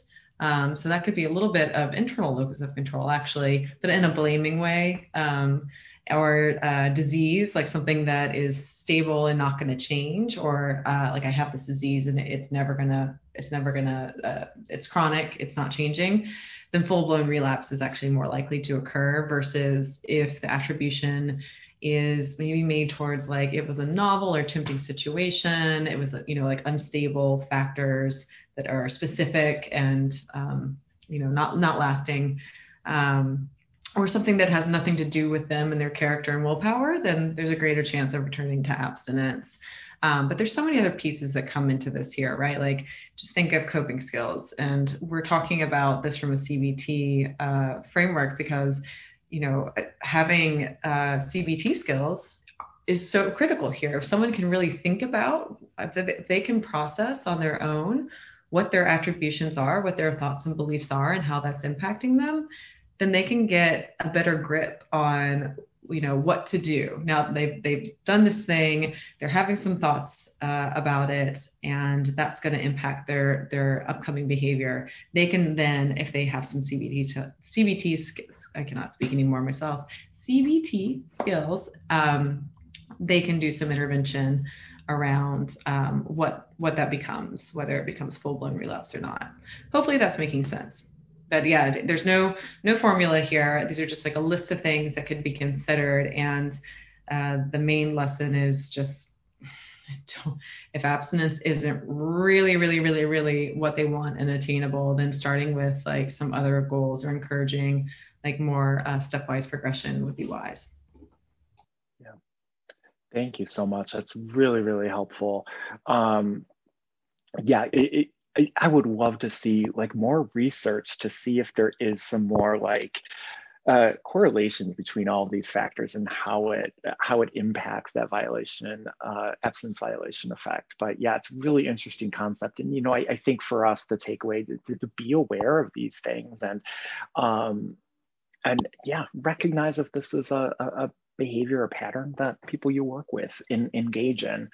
Um, and it's also so much based in that all or nothing thinking. So yeah, thank you so much, Elizabeth, for that. And uh, while we go to this slide, I just want to answer a question. Um, it says, in order to have a sense of empowerment, isn't a balance between internal or external, or I'm sorry, and external locus of control necessity? Um, so I, I don't think it's a necessity, but that it, depends on each individual like where uh, yeah i, I don't want to say that that one is necessarily better than the other. I know what works better for me. Um, and having a very internal locus of control it doesn't mean that the individual feels that they control everything. Um, but it, all based in reality of course. Internal meaning that you know yes i have control over the things i actually do have control over. And uh, I hope that I don't know if that made sense quite a bit, but an example I wanted to, um, or something I wanted to share earlier, and I completely forgot. So I'm glad you brought that question up. But um, there has been some research for people who have a more internal locus of control that they actually have increased anxiety um, because that the things that happen um, and the mistakes that that might occur, some of the negative things, or maybe even some of the things that happened in their lives that they don't have control over, they may have this misconception of, I failed. What did I do wrong? And like, well, well, no, maybe you didn't do anything wrong, but it's actually something that you you don't have control over. And because some that person's so internally based they kind of feel like they have to take responsibility for those things. So that's kind of the downside. And and as i'm speaking aloud i kind of processing around your question that might be actually a good reason for why balance is helpful where if that's causing an uh, increase in anxiety and being more externally is causing an increase in depression you know I don't know if there's research um, there, but uh, that would be really interesting to see if balancing, having a more balance there would also uh, mean that there's a balance in mood too. I, I, don't know if that's the case, but it's a really interesting point and interesting question. So thank you for for bringing that up. Um, so now, oh, looking at fear, guilt, shame, and blame, like uh, obviously these are really, really big concepts. Uh, we, we don't have time to go into detail with, with all of these, but I mean, this is really about the clinician style. And I believe I, I mentioned this on Tuesday. Uh, I took a quote from the Denning and Little book in that the counselor must welcome a person's drug and drug use as willing as willingly as he or she welcomes the person. And I think that statement is so powerful because it really um, that that in itself addresses fear, guilt, shame, and blame, at least in that safe environment wherever you are meeting with an individual. Now, they wrote this book with the idea that people are coming into their office and providing therapy. So we have to transfer that over to working in the field, working on the streets, working in, you know, uh, uh, supportive housing or any other sort of environment. So it might look a little bit different, but we still have to create that space. So we said this many times, acceptance different from approval. Um, is so so important it doesn't mean you approve it just means that you accept what reality is and that reality is this person is deciding to do whatever um, and uh, again, Elizabeth had said this uh, very well explore the use with curiosity, not blame, and certainly not shame. So, moving on to the next slide, uh, we just kind of talk a little bit more about this holding the environment um, and providing a space with a permeable barrier. And so, this is this is interesting because we we want to create a, a safe place um, where an individual feels like they trust you, where they can talk about challenging things, um, where they can be free from judgment from you as the provider. And so the clinician has to really strictly adhere to that. If you say you're going to meet somebody at a certain time, we want to make sure that you adhere to that. Otherwise, you're going to damage the trust. However, the individual you're working with, they may not honor those things as strongly as we do as the clinician or case manager. That's okay. Um, we recognize that uh, we all have different resources, and there are lots of reasons for why somebody may not return to our holding environment. But regardless, we still want to make sure that we have that space for them. And then uh, we have tolerance, uh, there can be no punitive sanctions for what a person chooses to put into his or her body or for what he or she refuses to put into his or her body. I really love that quote. So here are some uh, specific resources and really for a variety of goals. Um, some of these are abstinence based, some of these are uh, moderation based. Now, you'll have this slide in your packet so you can return to this, but there's a few harm reduction resources here. Um, there we have the list for 12 step programs. We have a Christian based recovery. Um, uh, resource here, Refuge Recovery, uh, wonderful. It's uh, uh, it's a recovery model specifically for indigenous populations. So really appreciate the variety of resources here, and I would encourage you to you know look back on this slide and um, and check some of these out.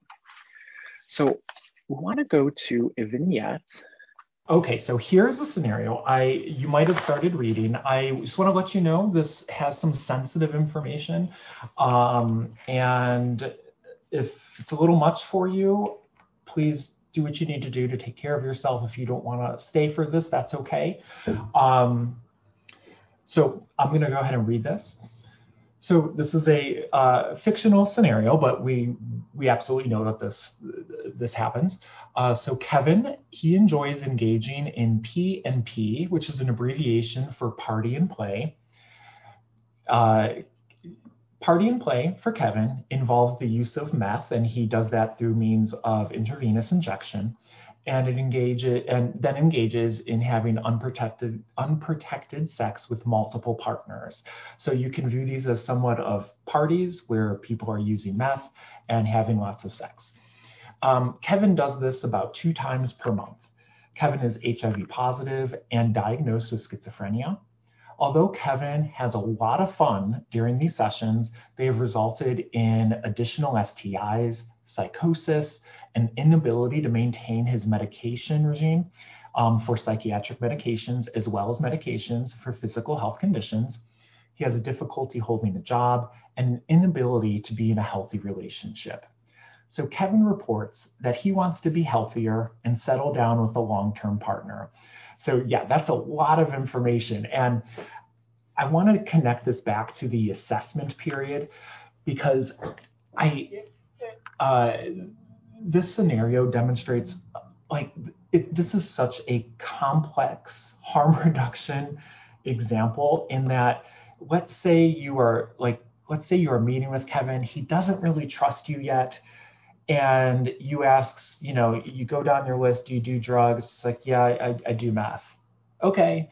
Um, then you go through all of your other questions. Thinking, knowing that somebody uses meth, and then knowing the context in which they use meth, this is clearly a really different picture. Like somebody, you might meet Kevin and he says, yeah, I have some, you know, I'm, I, I do have unprotected sex and, um, you know, I also use meth. Like you may start to think like, okay, wow, this meth is, sounds like it is really problematic. But then when you put it into this context, like, oh, wow, like the, um, the challenges that he might be experiencing are much more complex. And your perspective of what those challenges are is most likely going to change. And you're not going to get this information. And this is really sensitive. Like this would take, uh, you know, it takes some time to disclose this um, in some cases. And so if you don't welcome the, the person and their use habits, um, they may not share these things with you. You may be limited to thinking, yeah, I have this client, he likes to use meth. We're trying to get him to reduce his use of meth. You're missing a whole other component of what his meth use is like that has its own set of risks. So, it really just to reiterate how important that relationship is, because a lot of these behaviors have a lot of stigma, and it might be really, really difficult for somebody to talk about them. Um, so going to the next slide, now I have Kevin. So we recognize that there is some really clear cognitive dissonance. Um, he wants to be healthy. He wants to have a relationship. He's doing things that are clearly, well, I don't want to say clearly, um, from my perspective, I don't think they would really lead to him achieving his goals.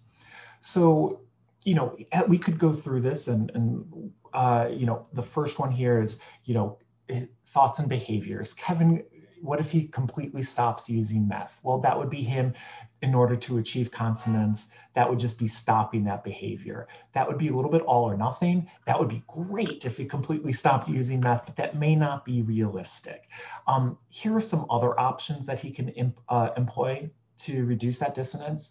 So maybe he only parties once a month instead of twice a month. So that would be some progress that would be a change of the thought or behavior. Um, maybe he goes into sort of a complete denial. He convinces himself that he does he has a healthy sex life. Meth is similar to doing lots of coffee. Okay, probably not based in reality. Um, I've had lots of coffee. I've never had meth, but I imagine those are two very different experiences. Um, but again, that might help him to achieve consonance but also that's something that we would want to do a lot of reflection back. Um, so again, these are just lots of different options of how he might be thinking he can resolve some of that consonance. And they're all valid options. They may not all be, they all carry their own consequences with them as well. So let's go to the next slide. So we're now moving into kind of part two about uh, the scenario. So, you know, Kevin does get connected with the FSP program. And so here's his uh, here's his case manager or FSP clinician. I'm sorry, her name is Sherry. Uh, she utilizes Socratic questioning to help clarify what some of the issues are. So um, I know it's not spelled out in the vignette, but we can we can assume that she's been really sort of um, uh, she's been really open, non judgmental. He got to a place where he trusts her and he actually shared all of those details. And she didn't judge him for that. And so here are some of the questions she asks What do you enjoy about this? What's the downside? In what ways does your habit bring you closer to that goal of being more healthy? And are there ways that it interferes? So she doesn't make any assumptions. Um, she doesn't put her own agenda. She doesn't say, wow, it sounds like you should probably not use meth because it's really interfering with all these things. She's trying to see if Kevin is going to come to those conclusions on his own. And she's there to use her Socratic questioning to help guide that conversation, to help him come to the, some of those same realizations. Now, we recognize that not everybody, individuals' levels of insight um, can can vary greatly. So that's where she's going to have to do some adjustment, uh, increase her reflection, maybe use a little bit more directed questions if somebody doesn't have the insight to uh, to kind of follow through on this uh, Socratic questioning process. But, um, but here are some great questions that she uses to try to get to uh, some of these stated goals. So let's move on to the next section or the next slide. Okay, so here's part three of our uh, very exciting vignette. During their session, Kevin was able to realize that his goal of health and his partying habits were misaligned. When discussing meeting someone for a long-term relationship, Kevin stated that he wouldn't want to date anyone he meets at these parties because he would never be able to trust a guy who's into P&P. Kevin and Sherry worked together to identify what behaviors he would like to change, if any, and to what degree. Kevin reports that he has the ability to change, but he's not ready to stop partying. He has no interest in abstinence, but instead they outlined a plan with small incremental changes and strategies for safer playing. So here's where she, she she's really impl, uh, implementing some of those harm reduction techniques, um, not pushing the agenda for abstinence because he's clearly has no desire to, to make uh, to make that level of change. However, you might be able to recognize just some of the dissonance that just comes out of this dialogue here. You know, the state the sentence that stands out for me is Kevin reports that he wouldn't want to date anyone at these parties because he wouldn't be able to trust them. So we would certainly want to work with that dissonance, with that sort of uh, in, incongruent thought of like, okay, like wow, that's that sounds like a really powerful statement. Do you think other people would want to date you if you, because you do some of these things, or is this a value you think that maybe only you have? Like, I would really want to explore that statement a little bit more, and hopefully be able to reflect some of the dissonance that's within that uh, that's within that context. Um, so let's go ahead to the next slide with 10 minutes left. um, so here is the safer partying plan that Sherry and Kevin developed. So instead of two parties a month, they're only going to attend one. Um, another idea that they developed collaboratively is he's going to host his own party so he can only invite that people he could only invite people that he has played with before and that he can trust. What does trust mean? You know, doesn't mean it's perfectly safe. Totally get that. Um, he could set aside his weekend supply of all the medication and keep it with his meth so he remembers that it's there. So when he is very high in meth, and let's say the high lasts for you know 12 hours and maybe they do a, a, a, a they use a, few doses so they're up for 24 hours um, it might be really hard for him to remember to take his medications. That might be the last thing he's thinking about at that moment. But if he has a place where he keeps his meth, um, and if his medication is there too, he, he might be prompted when he goes for for for more drugs. He might, oh, I have to, I still have to take my HIV meds. I still have to take my psych meds. It may or may not work, but it's a step. And also only using clean needles. Kevin was not willing to smoke instead, we could assume that we address that. And he's like, nope, the rush is not the same. You got to inject it. Okay, we're going to let's talk about make uh, clean needles and see if we can connect him with resources there. I'm curious, are there any other harm reduction strategies that people might think would apply here? Um, and why you think about that, and hopefully type in some suggestions. Um, one of the things I was uh, thinking about and jotted some notes down of, you know, I, I think uh, meth is notorious for uh, for meth mouth. I, I, don't like that term, but uh, but how it impacts your teeth And uh, so that might be something that Kevin would be interested in addressing as well. Like you get really dry mouth when using meth. So you might want to, you know, have certain like sugar-free candies to keep your mouth wet. I mean, I don't know. I know it's a sex party. That may not be a realistic thing, but who knows? Like, let's just look at all of the options that are there. Um, you know, making sure that even you, you bring a toothbrush because another reason that happens is because people don't take care of their, um, they don't take care of their oral hygiene um, during that time. Oh, Hugh, what about condoms? Absolutely. Like that's something we would want to suggest with him. We would want to explore that with him to see if that's a change that he's uh, willing and or ready to make. So when we're when he's when we're talking about that little kit that he has where he keeps his drugs and hopefully medications and now hopefully clean needles, let's put some condoms in there as well to see if that's something he's willing to do um, during these uh, during these sessions. Excellent suggestion. Thank you, Hugh, for putting that in there. Anything else? I recognize this is such a limited list and there are so many directions we can go. Um, and in the meantime, Elizabeth, we could probably move on to the, to the next slide. Okay, and so here's kind of a final discussion question. Do you think Kevin, does he need to be referred to treatment? Oh, Alicia, I, that's a great suggestion. Um, if it's people he trusts that he's inviting, would they agree to STD testing pre-party? Excellent idea. That is that is that's a really great question that we'd be able to talk to Kevin about. Very good. It's like taking that just a step further. And you can see that all of these options, you could just take them, you could, they all have the opportunity to be taken a step further to make things just a little bit safer. Yeah, hopefully one day this is not going to be part of his life, but that's not for, for us to decide. It's like not wearing a mask on a plane. yeah, no kidding, right? Um, I, it, what do you all think about uh, referrals to treatment? Would anyone make a referral even though he says he does not want to go to treatment? Uh, uh, Yes, thank you. so yeah, you would still make those referrals. Just letting them know like, okay, just in case you ever change your mind, here's some resources. I think there's pros and cons to that. I, I think you, yeah, he may change his mind. Like that's, he, he may be, he may say like, yes, I'll, I'll go ahead and take those and I'll put that, keep them just in case.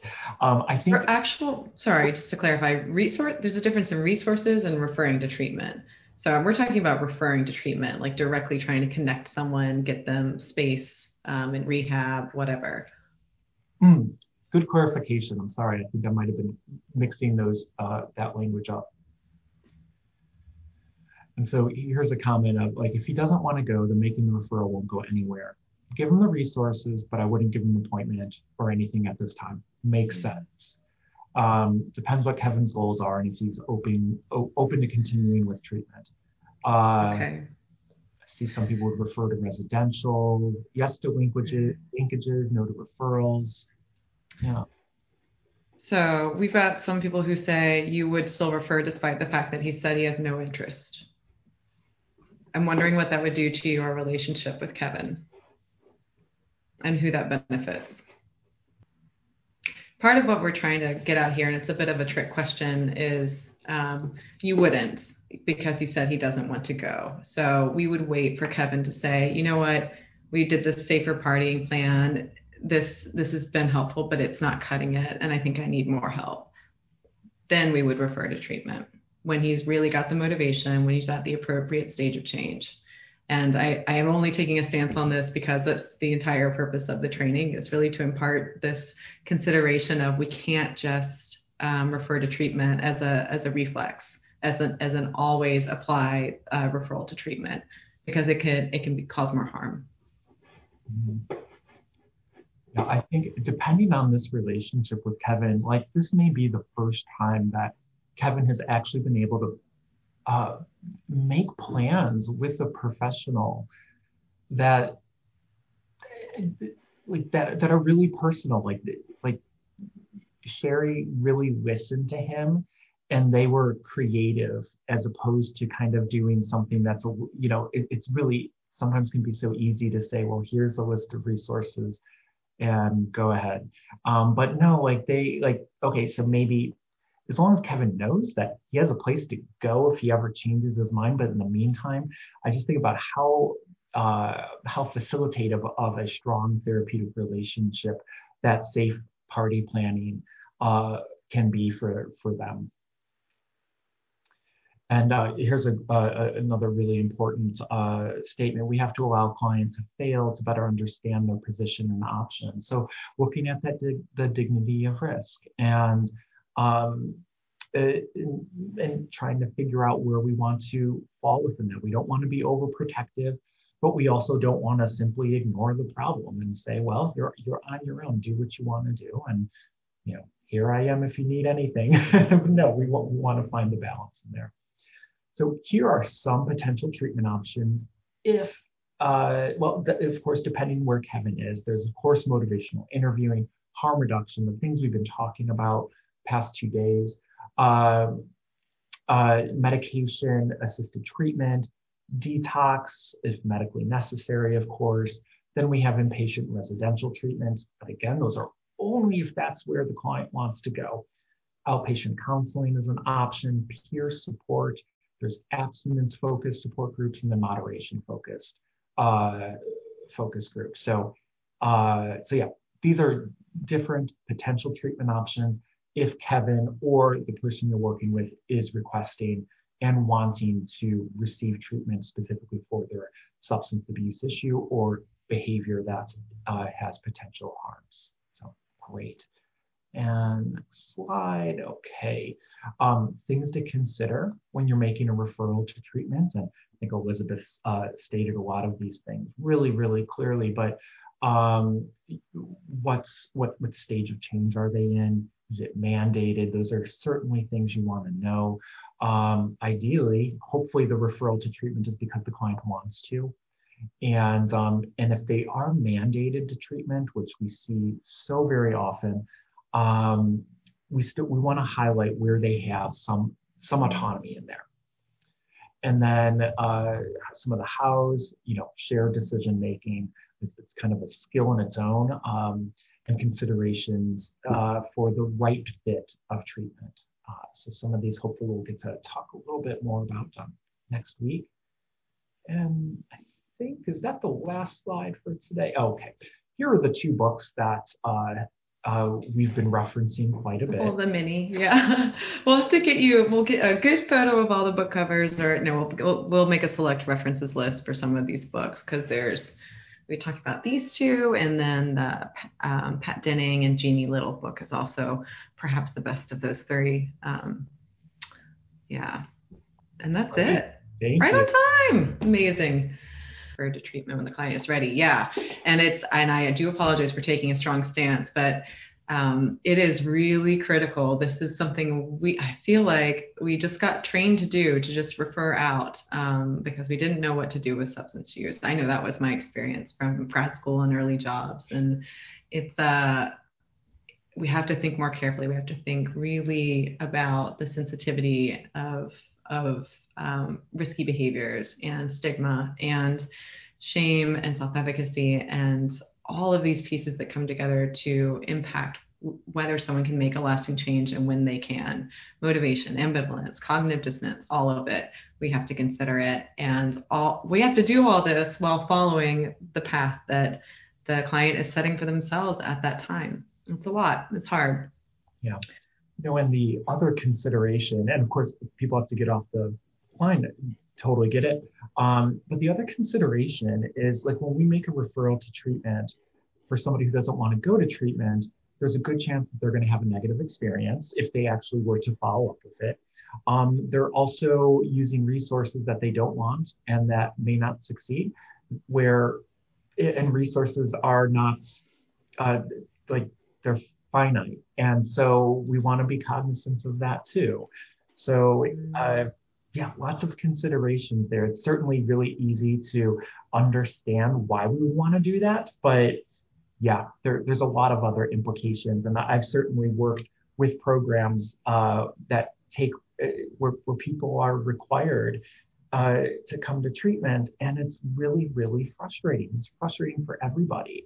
Mm-hmm. Um, it's not a good fit, and the dynamic with others are is challenging, and yeah, it's really yeah, really. It's fun. a really good point, David. Yeah, finite resources. It's a real concern, um, and yeah, the experience of you know, we talk about the right to fail and the dignity of risk, but we don't want to set people up for failure. We, we don't want to get on board. We don't want to be the ones to refer them to treatment that they're not ready to succeed at and then take the wind out of their sails for the future. We want to set them up for success, even if it means, um, even if it means taking very small steps at a time. Um, thank you all for your participation. I I know it, this these have been very didactic and lots of talking. Um, we will talk about uh, safer use strategies, really practical stuff next week, and um, talk about how to identify harm reduction targets, which is um, less conceptual and maybe a little more concrete, uh, maybe a little easier to listen to a lot of talking around. And we'll talk through some more vignettes on Wednesday as well. I really appreciate your being here. We look forward to seeing you next week and hope you have a great rest of the week and weekend.